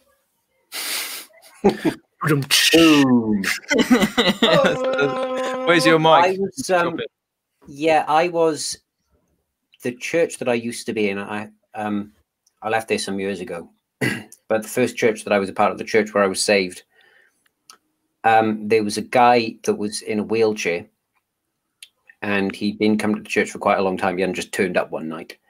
He'd been coming to the church quite a long time. He'd um, he'd become almost completely paralyzed from the waist down in a car crash years earlier. He he had a very very limited use of his legs, like very limited.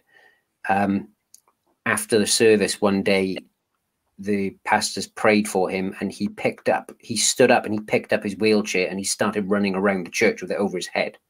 Hmm. Um, and he and he's still walking now. He occasionally does have to sort of retire to his wheelchair because he gets tired and he gets achy and things like that. Uh, it it looked pretty convincing to me. I mean, like I said, he'd been there for months in a wheelchair, and um, his wife looked about as surprised as anybody else when it happened. Mm. Um, on a slightly less dramatic tone, um, just a personal one. I years ago, my wife, we were on our way back from London on the coach, and she she had like a really bad stomach, and it was getting worse through the day. And and she sort of she had her, her head on my shoulder, and she was trying to sleep, and she was in a lot of pain. And I just thought, well, I'm I'm just gonna pray for her. You know, it's not going to hurt. Apparently, it can work sometimes. And I didn't tell her I was just going to pray. I just laid my my head back, and after 30 seconds or so, she jolted and she looked at me and she, Were you praying for me? Was, yeah. She said, It's just like this warmth went through my body and, and it just stopped hurting. Just like that. And she said, I knew you were praying for me. So amazing. Seems like a sort of very it, limited miracle. It's it's hard. We have to define like what what do we mean by a miracle? That that that's probably um, that's one of those hard questions we're going to send to Andy. Yeah, yeah. because um, you know, generally, I think most most people would understand a miracle to be, you know, um, anything in which um, you know can't can't be explained by a, a naturalistic, um, you know, ex- explanation. Um, but that's always, I mean, that's why I think mir- miracles are really difficult to actually. Mm demonstrate to uh, not to prove but to to to, um, to to to demonstrate because yeah we don't even if you say that, there's always there's there are always possible naturalistic explanations yeah. that we're not we're not aware of. We don't know yet. Hmm. Um, mm. um, uh, sort of naturalism of the gap sort of thing. But um, it, it, it, is, it is difficult what actually constitutes a miracle because I think hmm. Christians. And I'm not saying anything you said there, Craig, was would not necessarily meet that standard. But I think Christians as a whole are very quick to call things miracles that aren't yeah. miracles. You know, like oh, I prayed because uh, I lost my car keys uh, and then I prayed, and then I found them, and that was a miracle. And, I, and I, I, don't mean that to, to, to, dismiss, like no, no, it might, it might, it might have been, mm. um, but actually, that's not that's not a miracle. And I think there is a risk of sometimes of demeaning the mm. uh, the importance and power of a miracle by misusing, by calling things miracles that aren't. Being a bit, being a bit quick to to ascribe miraculous power to something that, like you said, could just have a naturalistic explanation. I mean, I would, I would. um I would never use, even if I believed that I'd sort of seen or, or witnessed or experienced a miracle myself, unless it was absolutely sort of mind blowingly no possible naturalistic explanation, I would never use one in an apologetic sense or in a, a sort of evangelistic attempt or, or a, a, gospel sharing conversation or anything like that.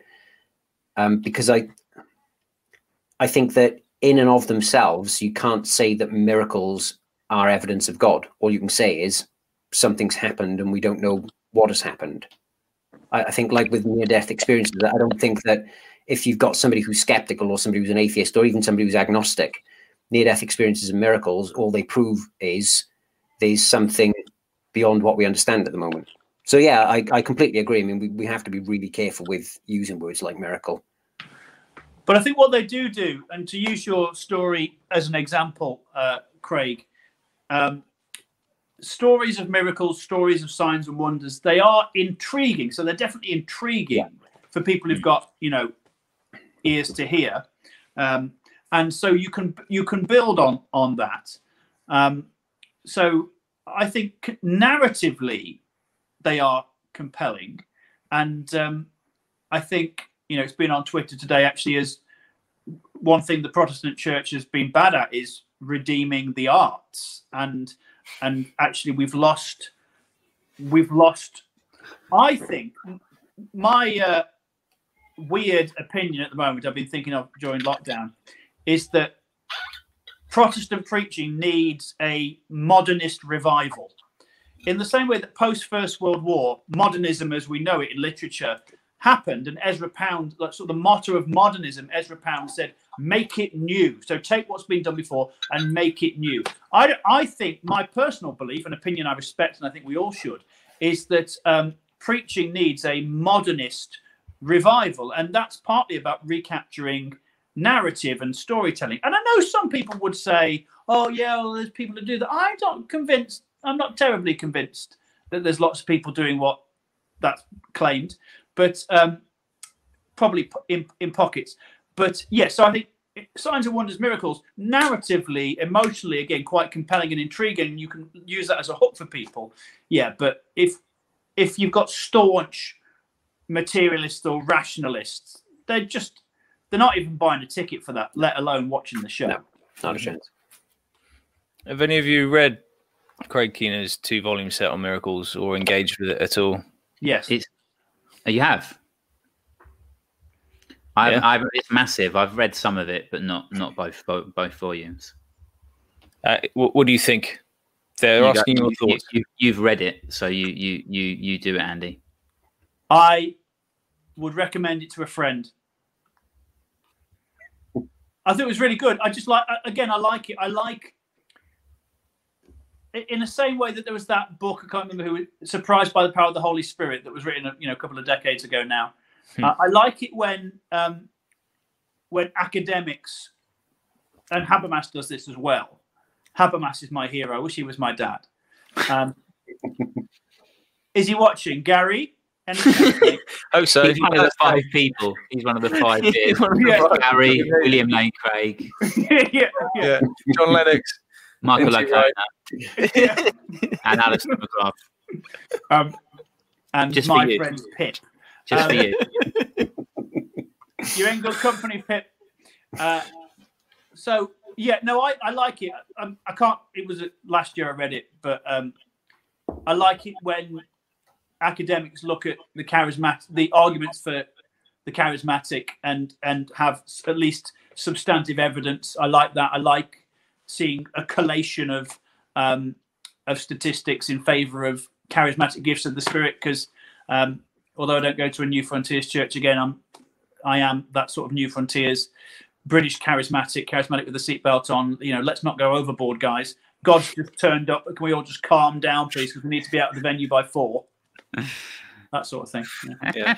not too much Holy Spirit. Uh, on, on, on that note, we um the next the next question, unless there's another miracle. Well, well I was just going to say that he he I, like Andy said that the Keener book is is uh, is is awesome. Like it, really does go into a lot of detail and, and provides a lot of support for uh, for the miracle claims, um, uh, which is similar. You know, which is the same for you know. Is it modern? Say again. Is it modern miracles? Yeah. Sorry, is it modern miracles? Yeah, yeah. It goes. It's it's, is it it's like um, okay. really really well documented. It's it's a really it's a really awesome book. It looks um, at how one of the things they look at how Last of the Summer Wine kept getting recommissioned, and that, that's like the the opens with that.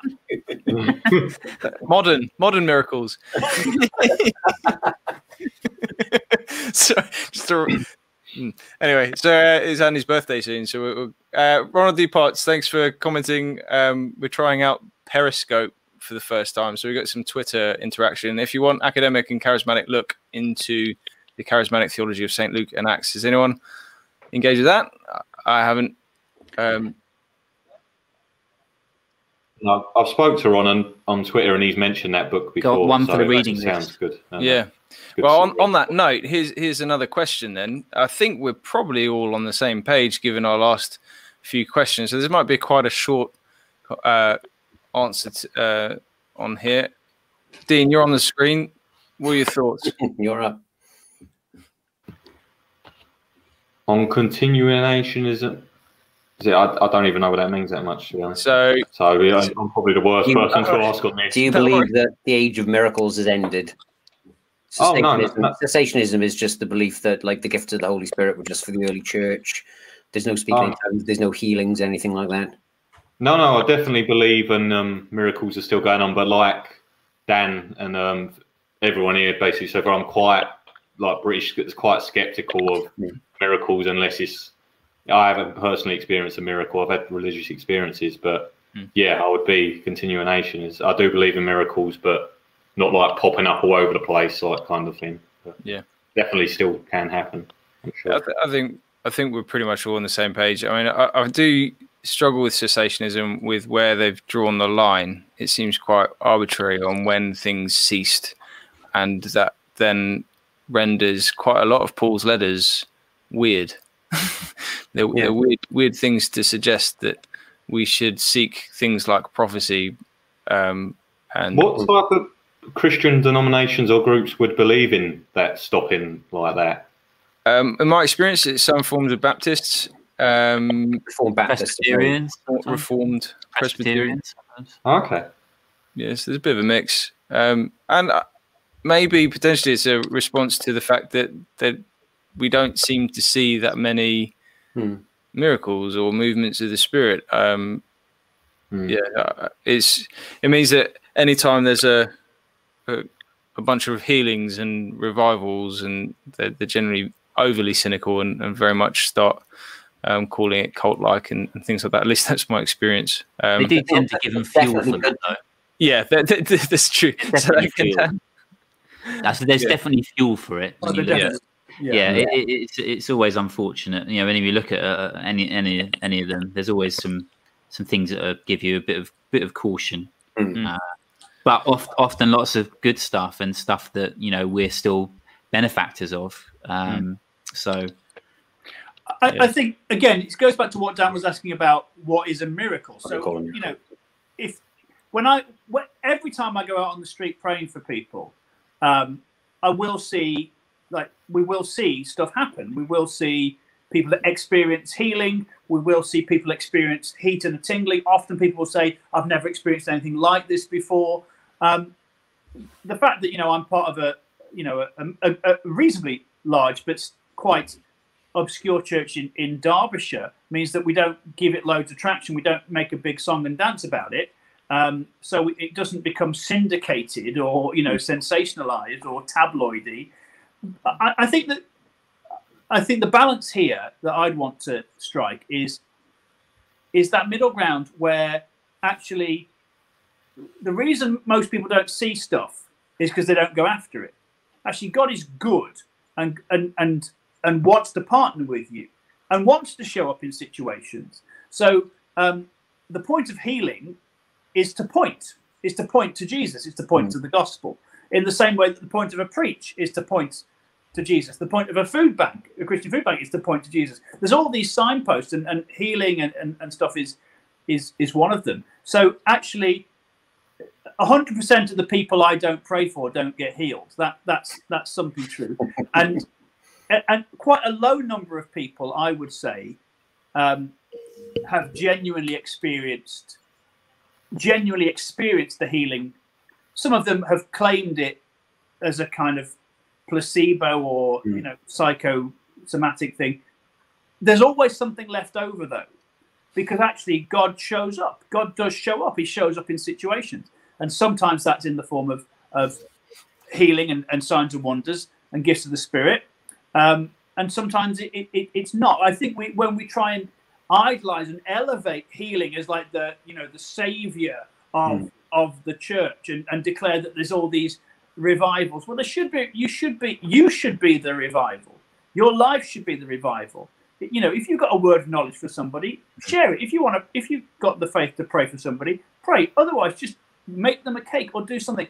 This idea of like mass revival, I think, turns into hysteria. But ground at ground level, there's loads of there's loads of stuff. Like you come out with me if you're a cessationist, you won't be a cessationist by the time we finish. Not because of anything that I do, but just because God shows up when you show up. If you give him the availability, he'll give you the ability.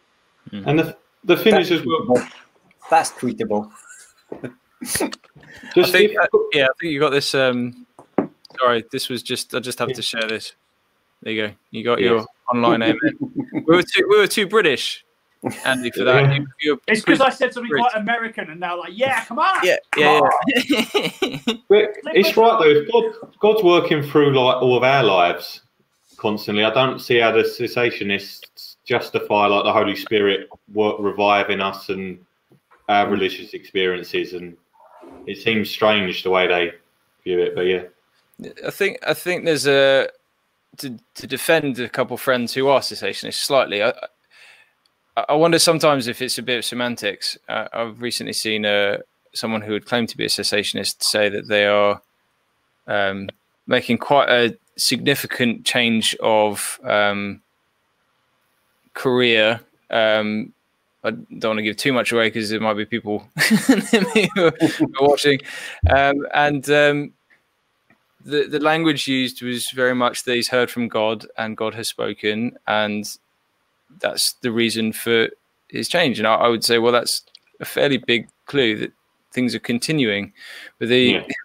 the the language there is is less about um, prophecy and words and things like that, and the spiritual gifts. Um, so the the Spirit works, but they probably wouldn't have a baptism of the Holy Spirit. Um, mm. It comes one and the same with your salvation and and things like that. So there is a biblical grounding for it, um, but it, yeah, it's probably not as charismatic um, in in that way. Right. Um, damn, you look like you were prepping for a, an answer, or are you just getting comfy? I was just getting comfy, mate. Cool. Just getting comfy. All right, well, we're at we're at one hour thirty, and we haven't answered Santi's question um, from Finding Truth. So let's come on, Santi.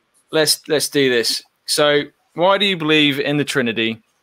if it is not mentioned in the Bible, can you provide a defense of it? Who's that? Well, lots of things not mentioned in the Bible. Am I... It's not mentioned in the Bible. That's true. That's a good yeah. start.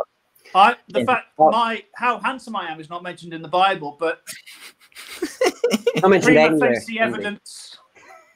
Go on, Craig. Give us a, give us something. Okay. Um, where, where do you start? The Bible is extraordinarily clear that there is one and only God. There is only one God. It says it all over the Old and New Testament. And yet, at the same time, it is abundantly clear in the New Testament that the Father is God, Jesus is God, and the Holy Spirit is God. Um, Jesus is called God and doesn't to his face and doesn't refute it or tell them not to call him God. He uses the divine name of himself. He forgives sins. Um, in the book of Hebrews, we're back to Hebrews again. We have the Father using a passage from Psalm 101, I think it is, which is clearly about God, but he applies it to the Son. In Acts chapter 5, the Holy Spirit is called God. All through the book of Acts, the Holy Spirit says and does things that only God can do or would say. And it's blatantly obvious that the Father is God. Nobody would argue against that. Even Unitarians accept that one.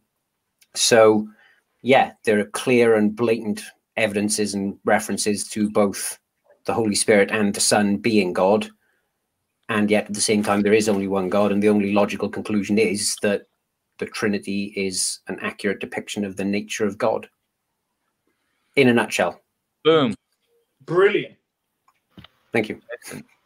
Uh, there you go, Santi. Let us know if that answers the question succinctly enough. Um, so go on, Dan. Well, I was going to say, so obviously you, you say that you, you, like Craig, you speak to Je- Jehovah's Witnesses quite a mm-hmm. lot, um, which is evident from uh, from your um, your your answer there. So what what you know, a JW will raise certain um, responses to that. What what are some of the questions you get, responses you get from JWs, and how how would you respond? Um, one thing that they'll do quite regularly is they'll they'll point to the passages where Jesus is referred to as a man, or he refers to himself as a man, or he says "my God" and "your God" when talking about the Father. But what they kind of tend to do is they'll compartmentalize the New Testament and they'll take a verse or a passage and then they'll sort of ignore the other bits around it but what you kind of say to them is well i, I will take the whole uh, the whole new testament and the whole old testament um, so john 1 1 i mean there there is absolutely no point in raising john 1 1 with the jehovah's witness. They just they they shut down on you. They've heard it so many times. But then they have trouble answering things like well in Colossians chapter 1, it says that Jesus created all things. And in Isaiah 44 and Jeremiah 20, uh, 27 5 and Nehemiah 9 6 and Isaiah 42 something, and goodness knows how many other passages, God said, I created everything by myself. And then Colossians 1 and book of Hebrews and John chapter 1, it says, Jesus created everything. So either either Jesus is lying, or the New Testament is lying, or God is lying, or Jesus is God. I watched um on the Santi who raised this question. I was in the thread. He was actually arguing with a Jehovah's Witness, and then some Unitarians jumped in hmm. as well. And that Colossians um part, Craig, mm. they actually added. They said no, the word other is other. missing. Yeah. And then and then we had, then Santi copied in like his friends who actually study Hebrew and hmm. Greek mm. and like the languages, and they said no, it's not. It's and it's in, and then they went the no, the Bible's yeah. wrong. The word isn't there in Greek, and they've kind of shot themselves in the foot because the the um, Jehovah's Witnesses on their website they've got they've got like an interlinear, so they've got the whole Bible and they've got the Hebrew and the Greek sort of you know if, I don't know if you've ever seen an interlinear Bible. So they'll give the Hebrew and the Greek, and then they'll give the English translation underneath, and you can show them in their own interlinear Bible. You can say, look, Colossians one the the Greek word allos for other, it's it's not there. It's not yeah. there in Colossians one, and you've added it in. They wouldn't accept that still, even they, after. They won't, they won't take it now. Well, it, used to be in brackets. They used to have it in brackets in the older versions, whereas yeah. now they don't even have it in brackets. It's, just, it. it's just, it's just in the the latest version. It's just there. Yeah. Have you ever, just out of curiosity, have you ever used um, Revelation one in in, in those conversations. Is just having studied Revelation recently. This sort of um, the Alpha and Omega. Yeah, Alpha Omega. The, the language. And Richard Bauckham points out how Trinitarian the language is, mm. and you've got the um, the Holy Spirit in Revelation one. Mm. Um, obviously, it's symbolic, but it doesn't seem to come up in too many conversations when discussing Trinity. But once you start looking at how mm. Jesus is described as yeah. the Ancient of Days, pretty much, yeah, from Daniel well, nine, Daniel, Daniel, yeah. Um, so that uh, which is what one, which is what um, Jesus calls himself in Mark fifteen as well, isn't it? He says, mm. "Well, you will see the Son of Man coming on the clouds of heaven." At which point, the Pharisees all start screaming blasphemy, and you and you kind of say, "Well." why yeah. were they screaming blasphemy if he wasn't calling himself God? Yeah. Sorry, I cut you off there. No, no, no. That's that's exactly it. There's this these connections that don't seem to be made, and and that would be my. Um, so I, I interact more with with Muslims rather than JWs, but they they seem to make similar arguments when it comes to the Trinity. Mm. Um, but I guess it.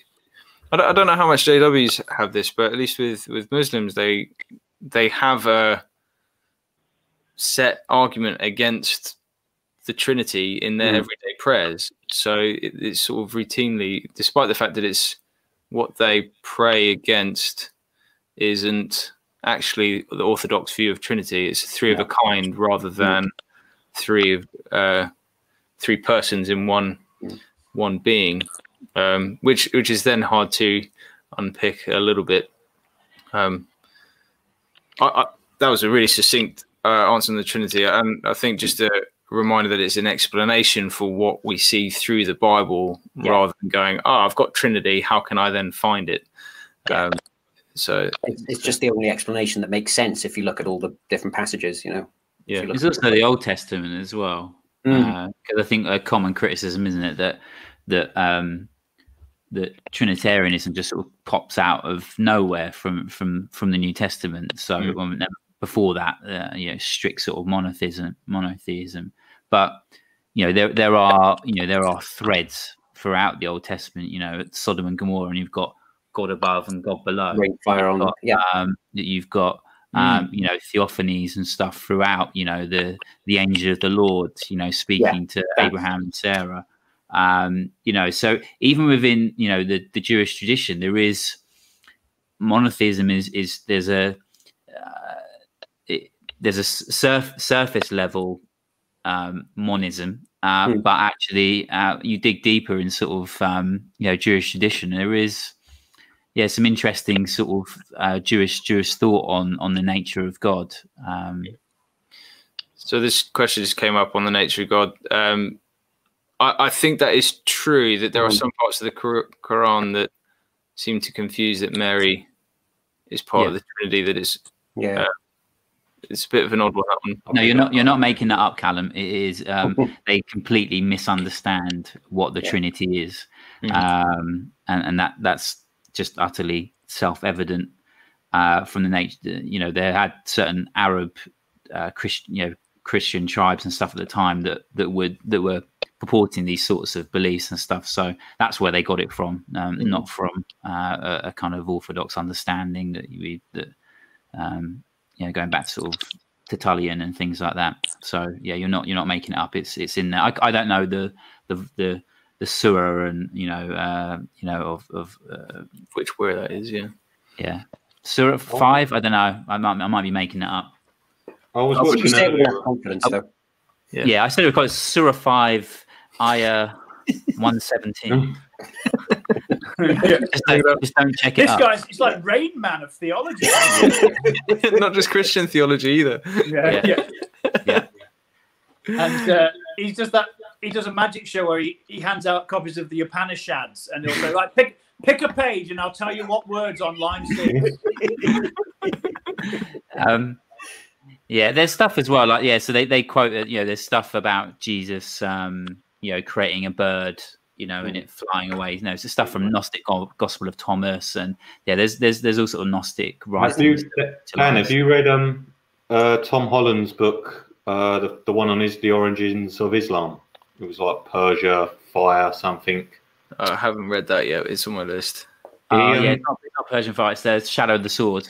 Shadow of the Sword. Sorry, yeah, yeah. I, haven't, I, haven't, I, haven't, read through it, but um, I, I have a, a, sort of loose understanding of some of the things he says. I watched about. his um, speech on YouTube, like a conference he was doing just before that, and he was just basically what you said. He said um, that Arabs. It, he doesn't believe Mecca is actually where it is now. So he's got quite a controversial take. It was closer to instead Petra. of being Saudi, Saudi Arabia was on the edges of Palestine because a lot of the heretics, like the Gnostics, were pushed away from, um, and then they become tribesmen. So Muhammad would have picked up all the Gnostic sort of understandings from, like basically the desert people like that. That's what Tom Holland's view on it. There's on one in. Um, there's a Mecca in Mansfield as well. They there's a it's a bingo hall. There's one there. I, think, but I don't know if that's the original. just just to shout if anyone's interested about the Gospel of Thomas, which uh, uh-huh. Islam pulls a, a, lot from. Um, go to Finding Truth, subscribe, and, and check him out. I'm uh, leaving now. I'm actually going to leave and go and join that. yeah.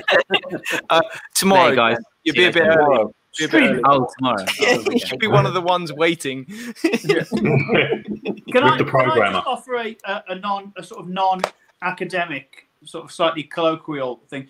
I just, in terms of the Trinity, like I don't.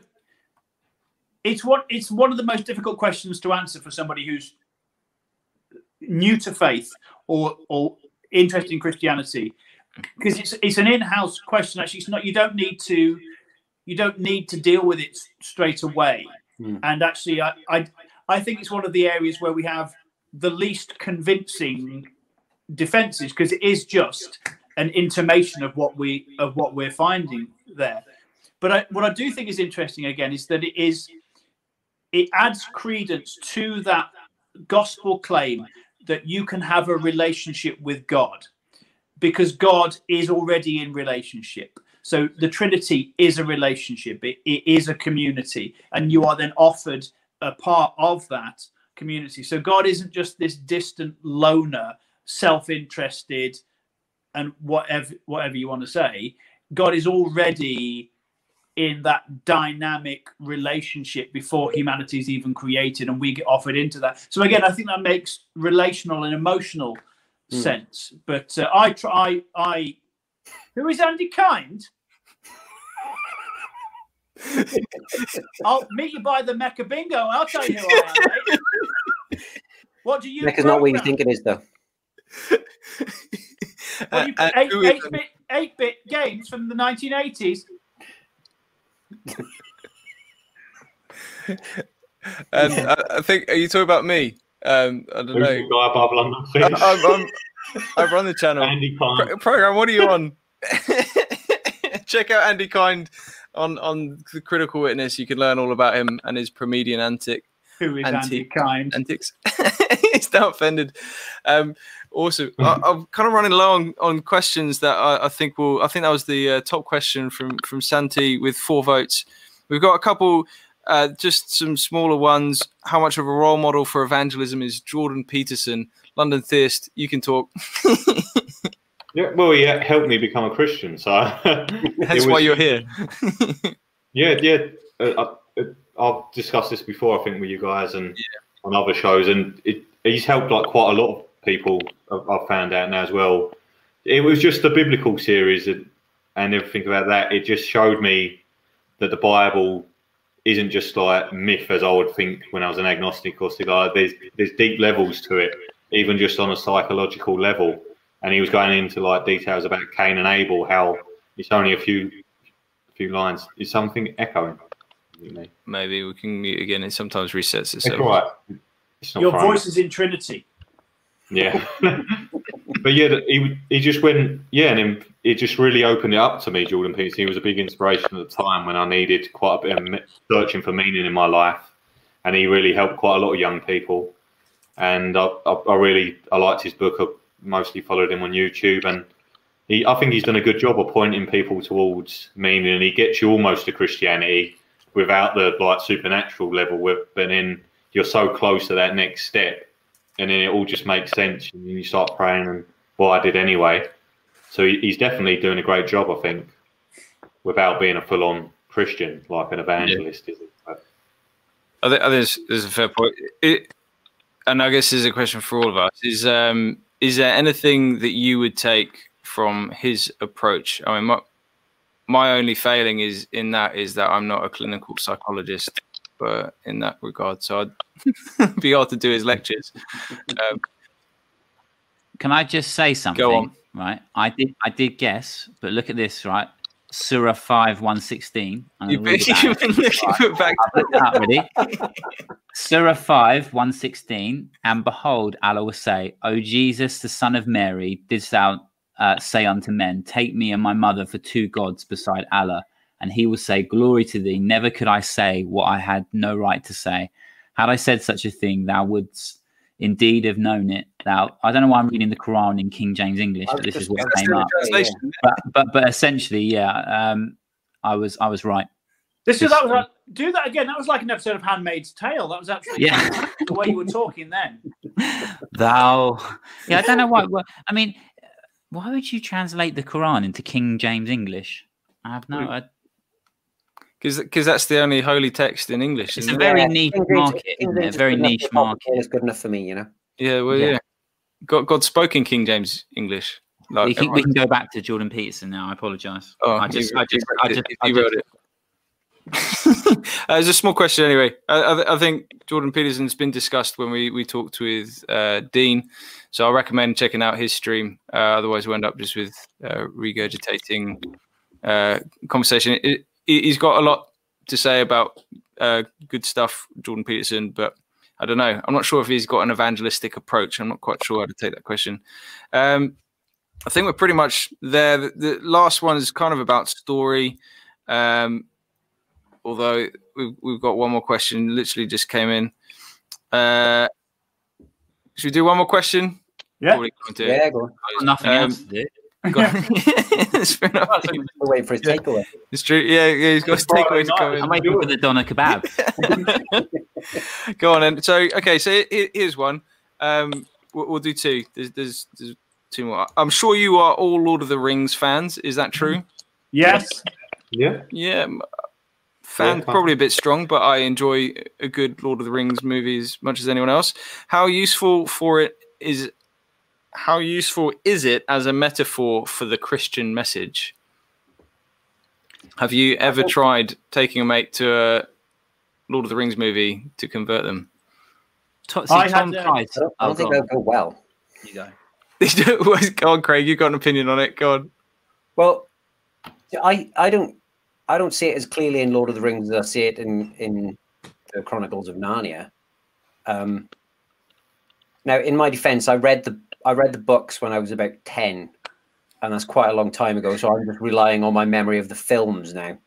But although I mean, obviously there's you know there's glimmers of like hope and companionship and and sort of you know the ring.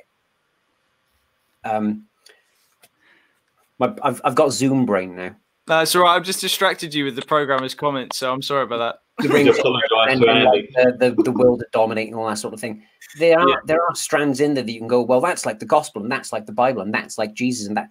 But you could do that with a lot of films. Mm-hmm. Not specific. Obviously, Tolkien was a Christian, and you know, friends with Lewis and, and everything like that. And he originally wrote it as his own sort of version of like the Chronicles of Narnia, pointing to Jesus, pointing to the Bible. But I think there are so many other films you could do that with. So I don't think the film versions really sort of stand out as a, a representation of the gospel anyway, anywhere near. You know, you, you look at like the obvious the Lion, the Witch, and the Wardrobe, you've got the lion, and he says things, and you think that's pretty much straight out of Jesus' mouth. He resurrects. Yeah, yeah. He, you know, he, dies for Edward, who deserved to die, and you he dies for us, sort of thing, you know. Yeah. Not very subtle, is it?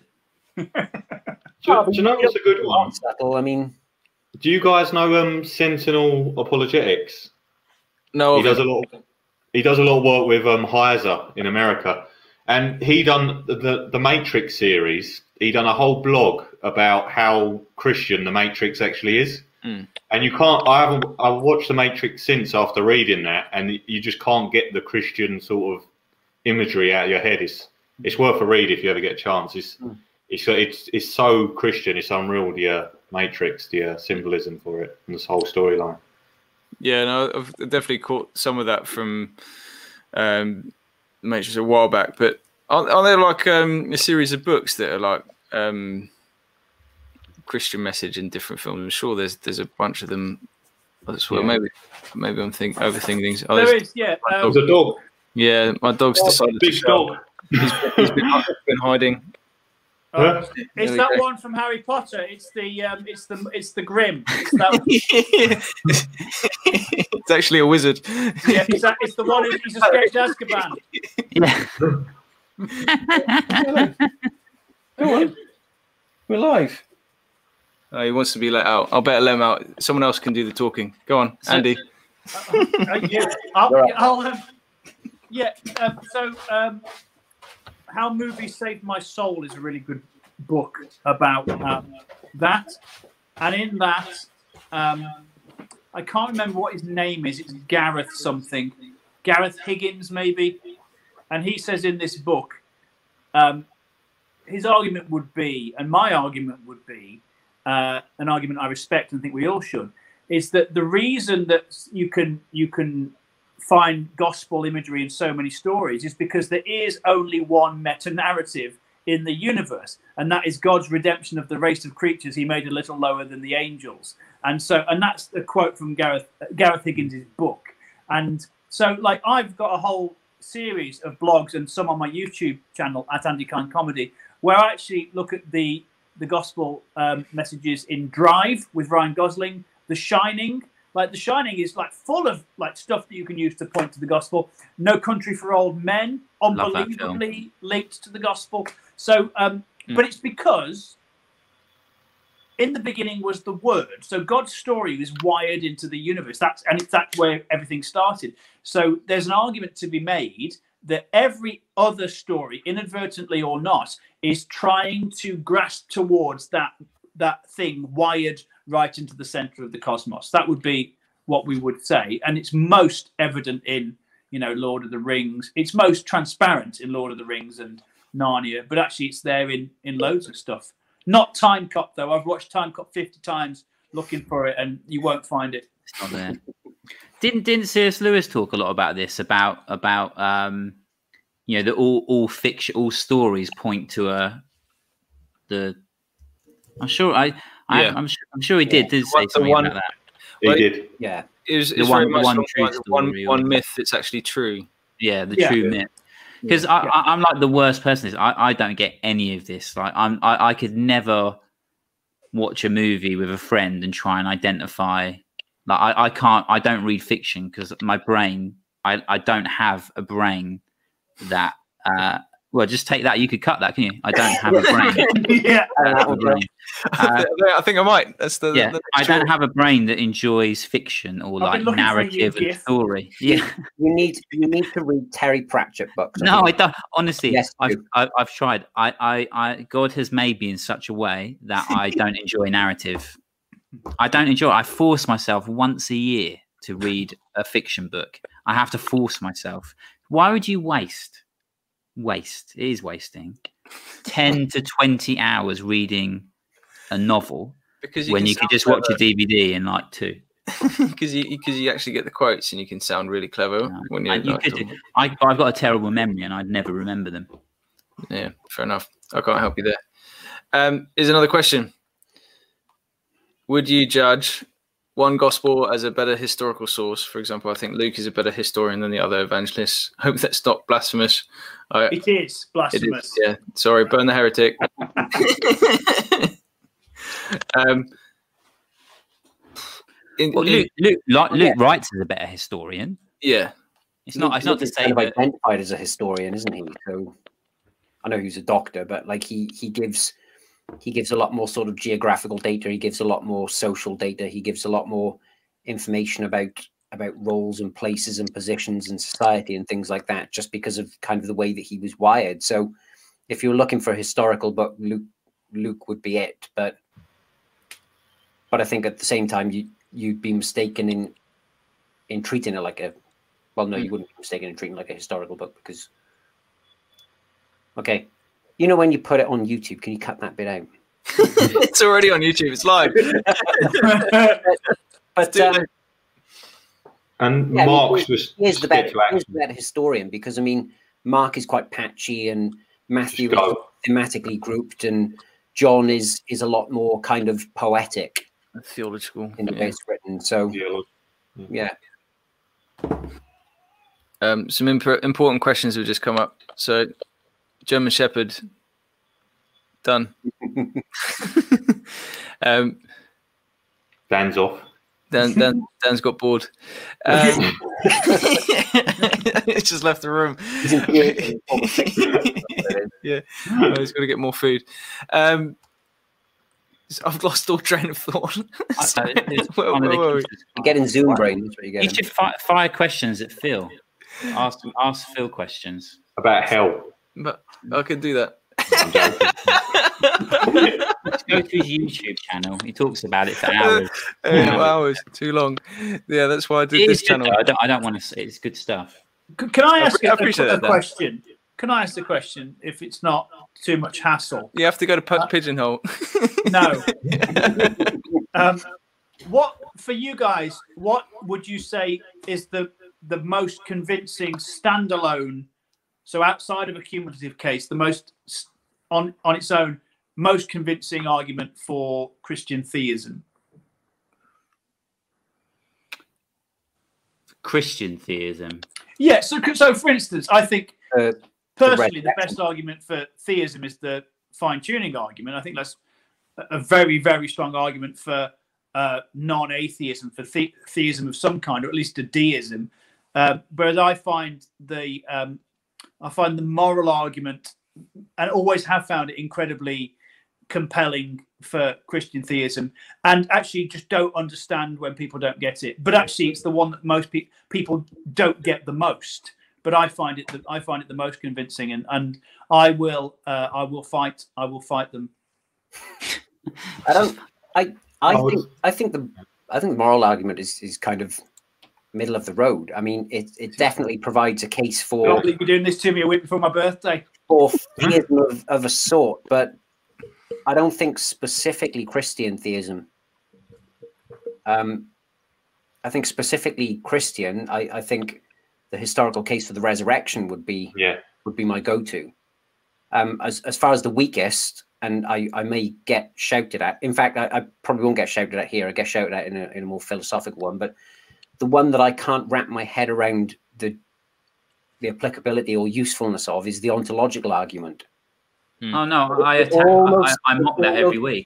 Special pleading to me. It's like we're going to define the maximally great being as God, and therefore he must exist. And, and I get on a logical, the way this laid, laid out logically, obviously, is a logically compelling argument. But then the definition of a maximally great being is in a there's an element of subjectivity to it that I can't get away from. It's like maximally great in what? Well, he's the greatest in every possible way.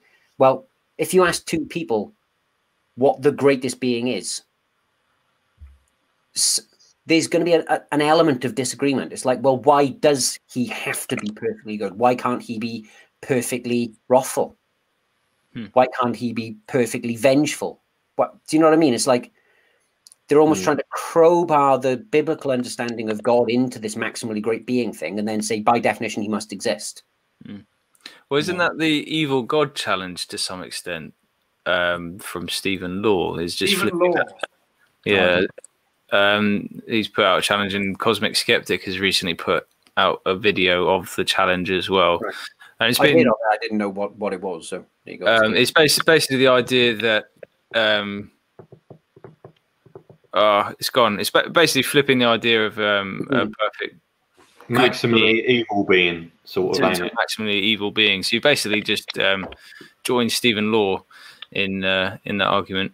Um, a short video on that. Inspiring philosophy does a like a ten minute comeback on why that can't be. That I, I watched it a few months back, but it, it, it was good. So if you're interested in yeah, there's, there's some interesting arguments against it, and I think uh, Max Baker Hytch is actually meeting it on a academic paper as well. So um, there are people dealing with it.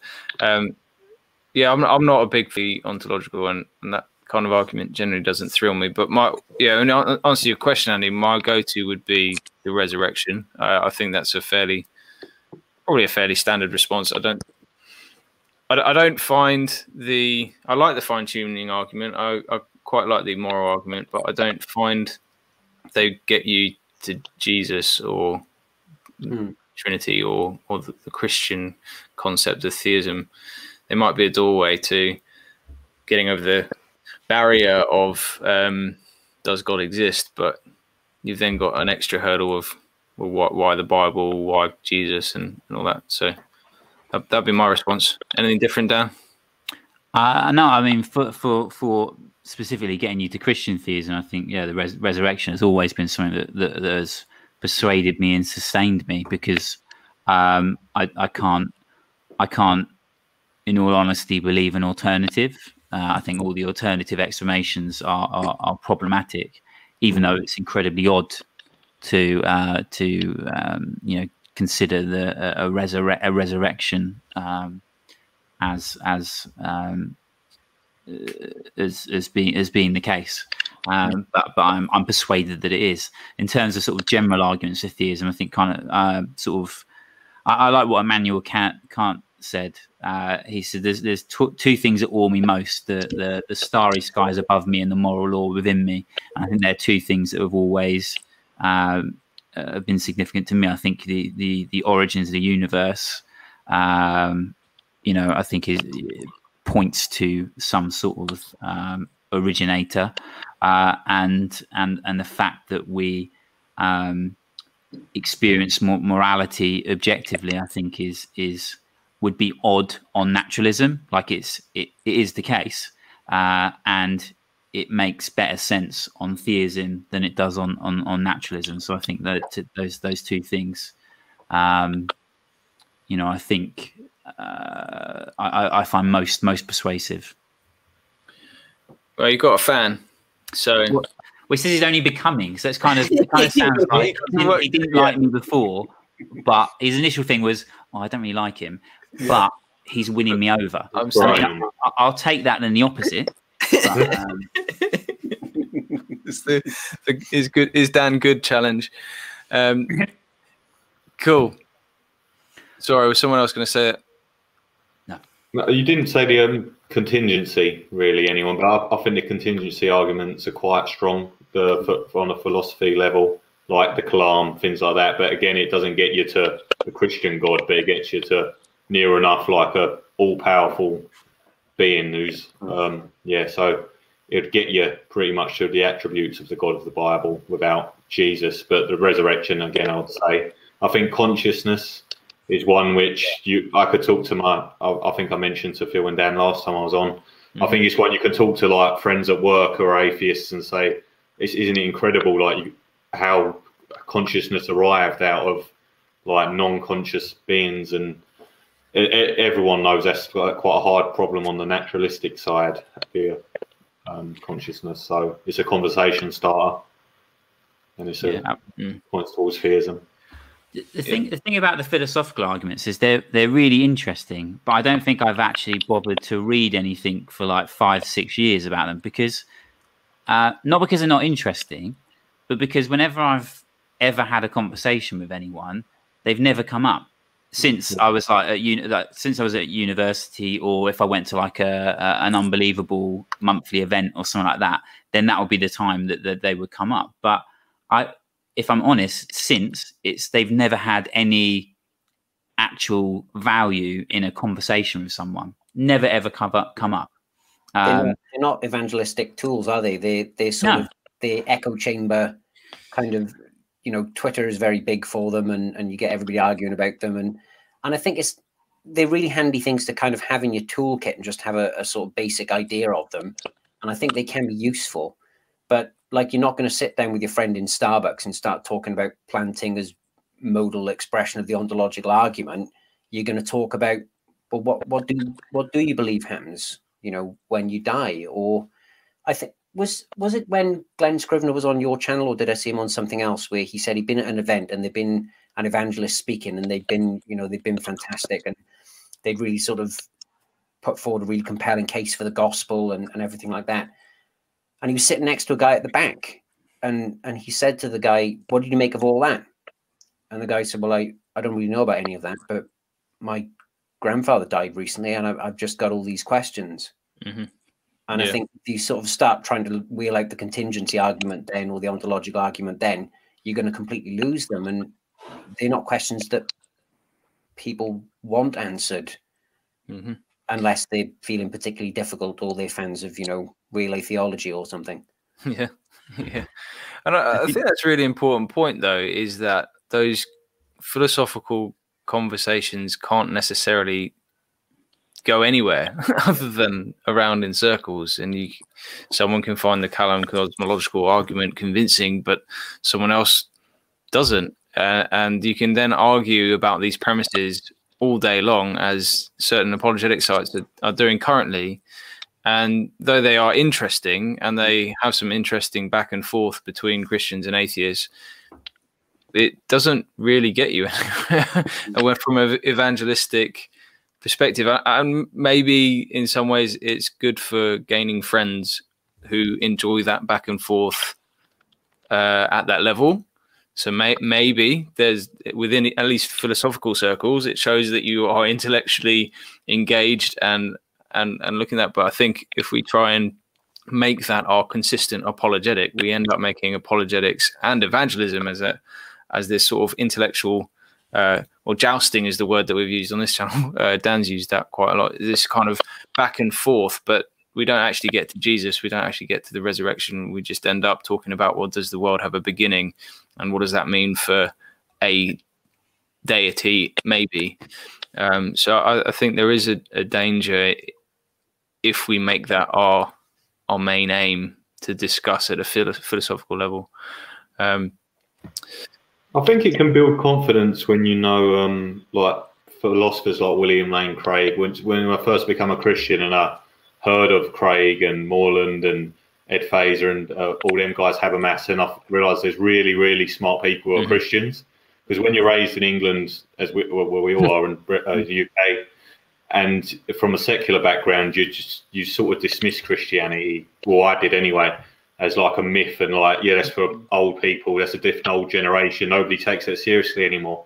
Mm. And then it's just like to get into the uh, philosophical arguments and see there's good groundings for your faith, intellectually as well as spiritually. It's just it's quite comforting, as you say. But yeah, not to just talk to random people about the ontological argument, of course. If you had the ontological argument, let me tell you about that. yeah. yeah, it's true. I mean, it, it is because I mean, um, like I, I, I found, you know, under you know, find uh, finding out that Christianity was was was reasonable and could be could be a rational case could be made for it was absolutely instrumental uh, in, in in me becoming a Christian because my like you, my my general assumption was that um, you know Christians check their brains in at the door. Like there were- it, actually it was literally there was you couldn't be ha, you know have common sense and and and you know be a, an intelligent person but also be a christian like they were just in they were literally incompatible and so as i've talked about before like when i went to the my local library and found um, the case for faith by lee strobel it that that i know we're talking about I I'm not calling it a miracle, but it's it's almost miraculous in the sense. I said that's better than most books you get in a Christian bookshop, let alone like your local library in Staines. Um, so, uh, and that led me. I was like, oh, you know, I'm reading Gary Habermas, William Lane Craig. You know, um, I can't remember. It's been a while. I haven't read it for probably 15 years, but um, but it, pointed me to to Christians who made a rational case for for for faith, for for, for belief in God and and and Christ- Christianity. Um, and so it is so important. I think that the frustration I have is it's not a frustration. I mean, I'm just not interested. In the same way I don't enjoy reading fiction. I, I find I force myself to read like philosophy of religion and, and things like that because I, I don't enjoy it. I don't enjoy th- thinking of God in that in in that way. Um, uh, and um, even though I know it's important, and I think that's what I just I have like little or no interest in listening to people debate those, those sorts of arguments. Uh, it just doesn't. I don't. I don't find it interesting or, Yeah. or, or satisfying. I'd much rather. I don't know. Can you know? I don't know more sort of existential things or talk about the history of Christianity and Yeah, engage on that level. I think what it does do, though, just quickly, is that because I, I, totally agree. I, you know, I became a Christian and um, and then got into uh, C.S. Lewis and William Lane Craig, and I think for where I'm at now as a sort of performance apologist, but as also somebody who is out on the street sharing the gospel and engaging in some low level charismatic wackiness in a British sense, of course. Actually, I wouldn't feel comfortable doing that if I didn't feel that there was a rational basis for what mm. I was doing.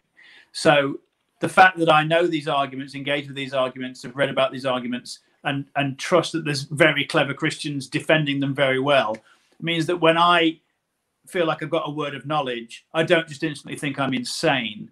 Or when I pray for someone and they and I and they experience heat and they say I've never seen it before, I don't just think that that's wacky pie in the sky. It's still maybe, but at least I have that foundation of okay, well, I've done my research and and now I'm on the battlefield. So yeah, it's um it's it's part of it's part of the boot camp rather than the the war. Yeah. I think. Hmm. Yeah. Well, as as Santi's just uh, said, yeah, it has been over two hours. Um, we we have a, still got a couple questions coming in, but I, th- I think uh, I'm starting to get Zoom brain. I don't know about you guys, but um, I thought That's this question weird because we're not on Zoom. Well, the Streamyard brain, it doesn't quite have the same. Uh, have the same ring to it, does it? oh, he's um, got terrible StreamYard, Vanny. yeah, it just sounds got an illness. written on his face. here, here, you go. Who wants to give some advice then? My, mine's short, really. Go to church. yeah, and don't and don't actually go looking for one. Yeah, there's there's generally helps. Don't force it. It's like just get be normal. Get on. the the most important thing. I mean, this is advice for, for men and women as well. And the most important thing I think is to work on your, your relationship with Jesus first, and and carry on with your life. And I mean, I certainly wasn't looking for a relationship when I met my wife. Um, I was helping out on a youth weekend, and she was helping out on a youth weekend with her church. And you know, I, I'd only been saved for like a year, and I didn't have the faintest idea what I was doing. Um, and then I managed to get her to marry me before she really knew what I was like. Stuck now, but um, yeah, don't don't go looking for. And obviously, like Phil said, go to church, work in a relationship with Jesus, serve, and and and here's the unpopular bit. There's lots of kind of advice about God's got the right man for you, God's got the right woman for you, you know, God's got the perfect one for you. You just got to wait. You might not. Mm-hmm sorry, keeping light and everything, but you, might, you might reach a stage where you think, well, I've got to go one of two ways. I, I can either accept that I'm going to be single, possibly for a long time, possibly for the rest of my life, or I can marry a non Christian. And I think you're opening up a can of worms there that you really don't want to open. Mm. But also, I mean, that's, that's very happily married, but mm. sorry, Andy. No, well, so I'm sorry because I, I interrupted you, but I wanted to.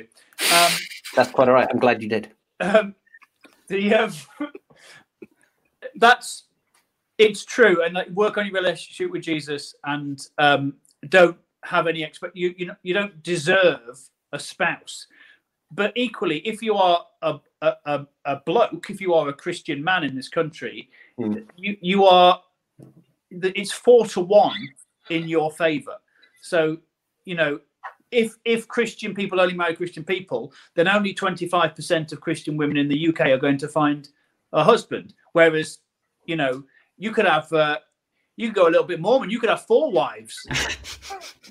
Do we not we're not recommending it? Mormons. I am recommending it. It's not the kind of Christianity that we're promoting here, Andy. the thing, the, the, the, the, thing about the, the, the question is always interesting because it's really, I find it fascinating because I, I had the same thought when I became a Christian. My, um, I had no, all I'd seen growing up broken marriages, broken relationship, multiple marriages. And so my assumption was like, as a Christian, like you're just meant to get married and, and life's all, all, all, all works out. And, um, and it's weird how often Christians have this assumption. It's like Christians, they have to have to get married. Uh, and it, and it really exposes this sort of idol of, of especially evangelical Christianity is that, you know, um, you can't there's there's something um, insufficient about being a single Christian compared to oh well they're married so they've they've got things to, to together or um, which is absolutely not not true. You know, if you look back at throughout throughout church history, you know, you see throughout um, that that most of the people that we we respected, um, you know, in, in terms of you know theological knowledge and influence on the church, were single were single people, uh, and and and we're absolutely uh, there's there's no requirement to get to get married, um, or I don't. I, I, have a real bee in my bonnet about this. So I'm not going to get too much into it, but I think we we do. There's an expectation that that um, that that real Christians get married, or and that's just absolute nonsense. Is that there is that um, you know if we we look at Paul, who wrote majority of the New Testament, a single a single man, like he God that that was ordained god ordained that life for him that he was serving god in that capacity without being without being married. Um, and there are you know there are so many benefits uh, you know in terms of your ability time capacity to to serve god in a way uh, as a single person that you can't as a as as a oh you're putting the question up aren't you to show that i'm i'm not actually answering the question because, right. uh, well, because no, I'm, I'm, I was trying to give context to your answer. So oh, uh, that was I was thinking that's a very very subtle. Yeah, because at the moment it just looks like uh, a, a, slightly uh, badly weighted speed dating. Yeah. but but the, the, but but um yeah I mean I, I, don't say this as a hypocrite. I'm not single. I, I am married, uh, but I, uh, you know, I, I, just think it's wrong that, that Christians project a lot of guilt on on Christians for um, what's this? That's very good. That's I think that's it. We've got it. There we go. That's it. Ignore everything else we've said. Yeah, we, we just can't we can't be that. I mean, Dan was saying something very serious, but um, I think I think that one. I think that's better advice. yeah, we've got another one similar. Yeah, contingency argument on the first date. Well, at least you'll know if they're a keeper or not, I guess. yeah. yeah, but no, uh, just try, try, alpha. Try alpha. That's what I would say. Try alpha, yeah. or try prayer, whichever one you want. yeah. Both. Find a Christian hashtag, hashtag, and you'll find a Christian girl not far away if you're English, go to America as well. Is a great one. The accent helps. Love love the English accent. Yeah. Um, cool. I think that derailed that one. Um, right. Last one, which we usually because I, I, need I need to go. I'm just going to put it out there. Um, I, am actually working tomorrow. I don't know about you guys. Uh, so, last question, which we ask every live stream: top three books or um, podcasts or anything that you you're listening to. Uh, Andy Kind, go. Uh, top three books. Uh, that one by Rebecca McLaughlin is still brilliant. Atheist Who Didn't Exist by Andy Bannister is the closest thing we've got to a funny apologetics book. Uh, and um, I, I, really, I do really like the inspiring philosophy guy. Um, who he's very impressive. But I also like philosophize this. It's actually not a Christian podcast, but it is really good for giving a history of philosophy and and I find I listen to that a lot and I find that very helpful in terms of putting some of the stuff in context. So philosophize this, inspiring philosophy. Of uh, who cares? listen, listen to this stream. Yeah, go on. Yeah. So yeah, you guys, Critical Witness, everyone, check it out. Santi's channel is really good as well. I know he's watching. Um, Adherent Apologetics, Zach, he does good interviews as well. And I'm not just saying it because I'm friends with all three or four of you, but put them forward. Um, book wise, like, like, I said before, I like the Resurrection of the Son of God, N.T. Wright, um, William Lane Craig on God, good for beginners in apologetics. That's a brilliant book for that. And yeah, what uh, Jesus and the Eyewitnesses, Richard Bauckham, another great history. Have you finished it yet? No, no, I'm still. I'm really. I'm, I'm getting distracted with other books, but I'm still really enjoying it. But it's one of them I'm going to read quite a few times, I imagine. it's quite it's quite technical at places. So like, there's yeah. a table of names. Skip, skip, skip. Yeah, yeah, holding tables. yeah. it means you get through quite large chunks on your Kindle fairly quickly. Uh, oh, sorry, Dan, I, I used a bad word with Kindle there. Um, go on, Dan. Top three books, podcasts. Uh, I can't think of top three, but I think of three good good books that I think every Christian read. It probably says more about my interests, but uh, re- reinventing Jesus, uh, I think, is such a great book. I think it's subtitles reinventing Jesus: How Contemporary Skeptics Miss the Real Jesus and Mislead Popular Culture, and that's by Ed uh, Komoszewski and Daniel Wallace and James Sawyer. And I, I think it's an absolute must read. I think it's one of the best uh, Christian books for those who are interested in apologetics and, and evangelism. Um, hmm. uh, another one would be a book by Gilbert, Gilbert uh, called Bioethics: A Primer for Christians, and another one would be the case for uh, the case for life by Scott Klusendorf.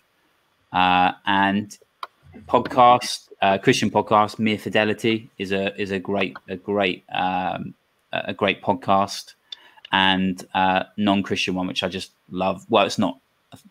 Well, um, Malcolm Gladwell, um, revisionist history. Good. Yeah, that's good. Yeah, Craig, what about you?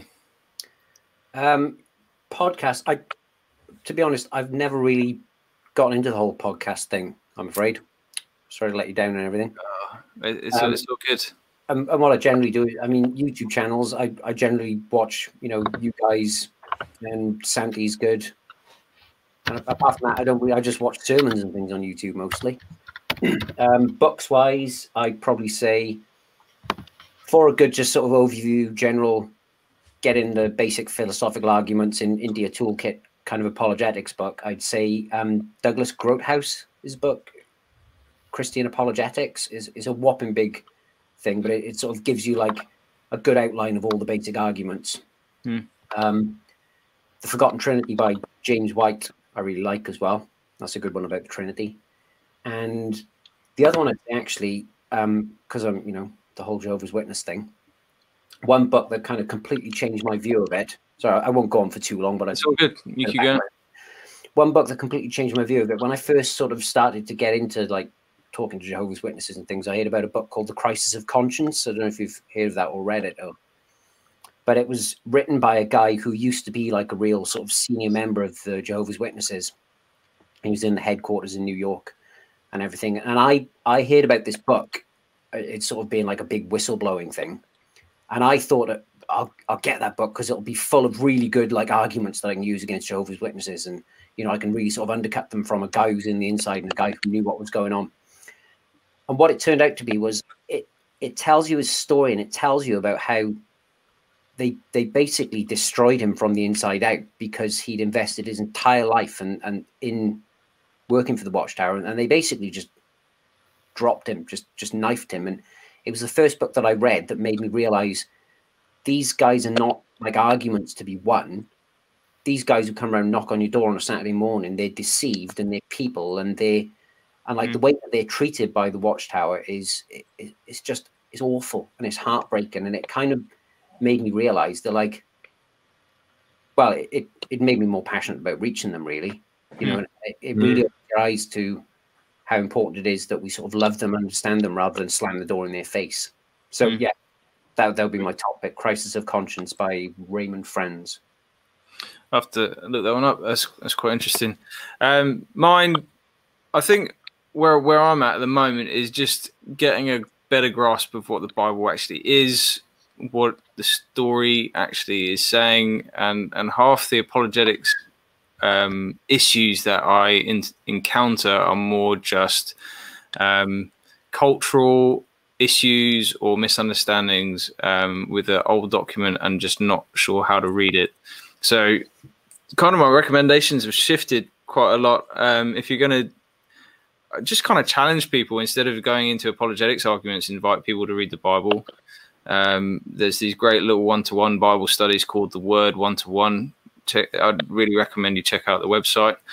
Um, and they're small, so that it's not like you're bringing the whole Bible to your mate and saying, "Let's read this thing," and they get intimidated. It's like uh, three chapters of John at, and you've got notes in there that are really just small pointers as to help you read through it with a friend. And so stuff like that, I just kind of challenge people, see what God's word does when you're interacting with people. Um, good Bible overview. I've read a couple recently. Um, God's Big Picture by uh, Vaughan Roberts, I think it is. I can't remember yeah. what it is. Um, look up God's Big Picture. Get an understanding of Genesis to Revelation. Um, Bible Project podcast and videos are, are awesome. Um, that's kind of kind of where I'm at in, in terms of listening. Recommend Mere Fidelity and this cultural moment's pretty big as well with a guy named John Mark Comer and Mark Sayers from Australia talking about uh, where we're at in terms of Christian evangelicalism, uh, particularly, but where how we got here and what, what, cultural things we really need to look at and engage with. So that, those are my recommendations. Slightly different, slightly less philosophical, but hopefully, uh, I think I think they've helped my faith considerably. Guys, it's been a epic two hours twenty five uh, this evening. I've really enjoyed it. Yeah, good to see you all. great. Thank you. Thanks. Thanks all for the uh, the comments, the likes, the shares, the questions. Um, I think top questioner goes to the programmer. I'm going to assume most of those on the, the pigeonhole are from you, um, but also I think some good questions from from Callum and finding truth with the the most popular question. Um, so thanks everyone for getting involved, sticking around, and um, if you've enjoyed it, subscribe, share.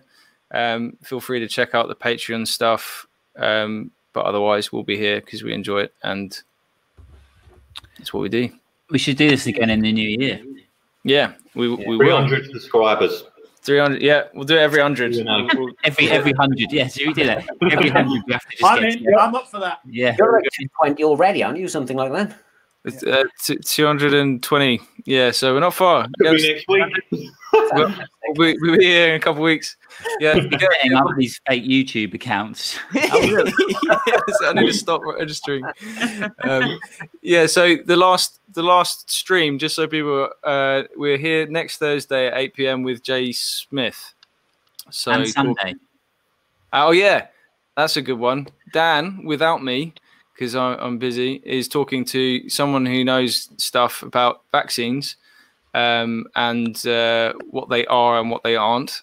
And so that's going to be an interesting conversation on Sunday evening um, as well. So some bonus bonus uh, stuff coming out on the, the channel over the it next might week. not be as uh, te- technology technologically smooth as your ones, um, but uh, it will right. be interesting. So we've got Dr. Jocelyn Downey, who is a scientist who be talking about vaccines. So we'll be throwing all those all the tough questions. You know, is the Pfizer vaccine the uh, the uh, mark of the beast? Yeah, you know, everyone knows that it is. Obviously, obviously. All that. Cool. All right. Well, I'll end the broadcast. So check us out Sunday evening, next Thursday evening, 8 p.m. And um, and then we're going to take a break over New Year's. But we'll see you. See you around. Thanks, everyone. Yeah. Are you not entertained?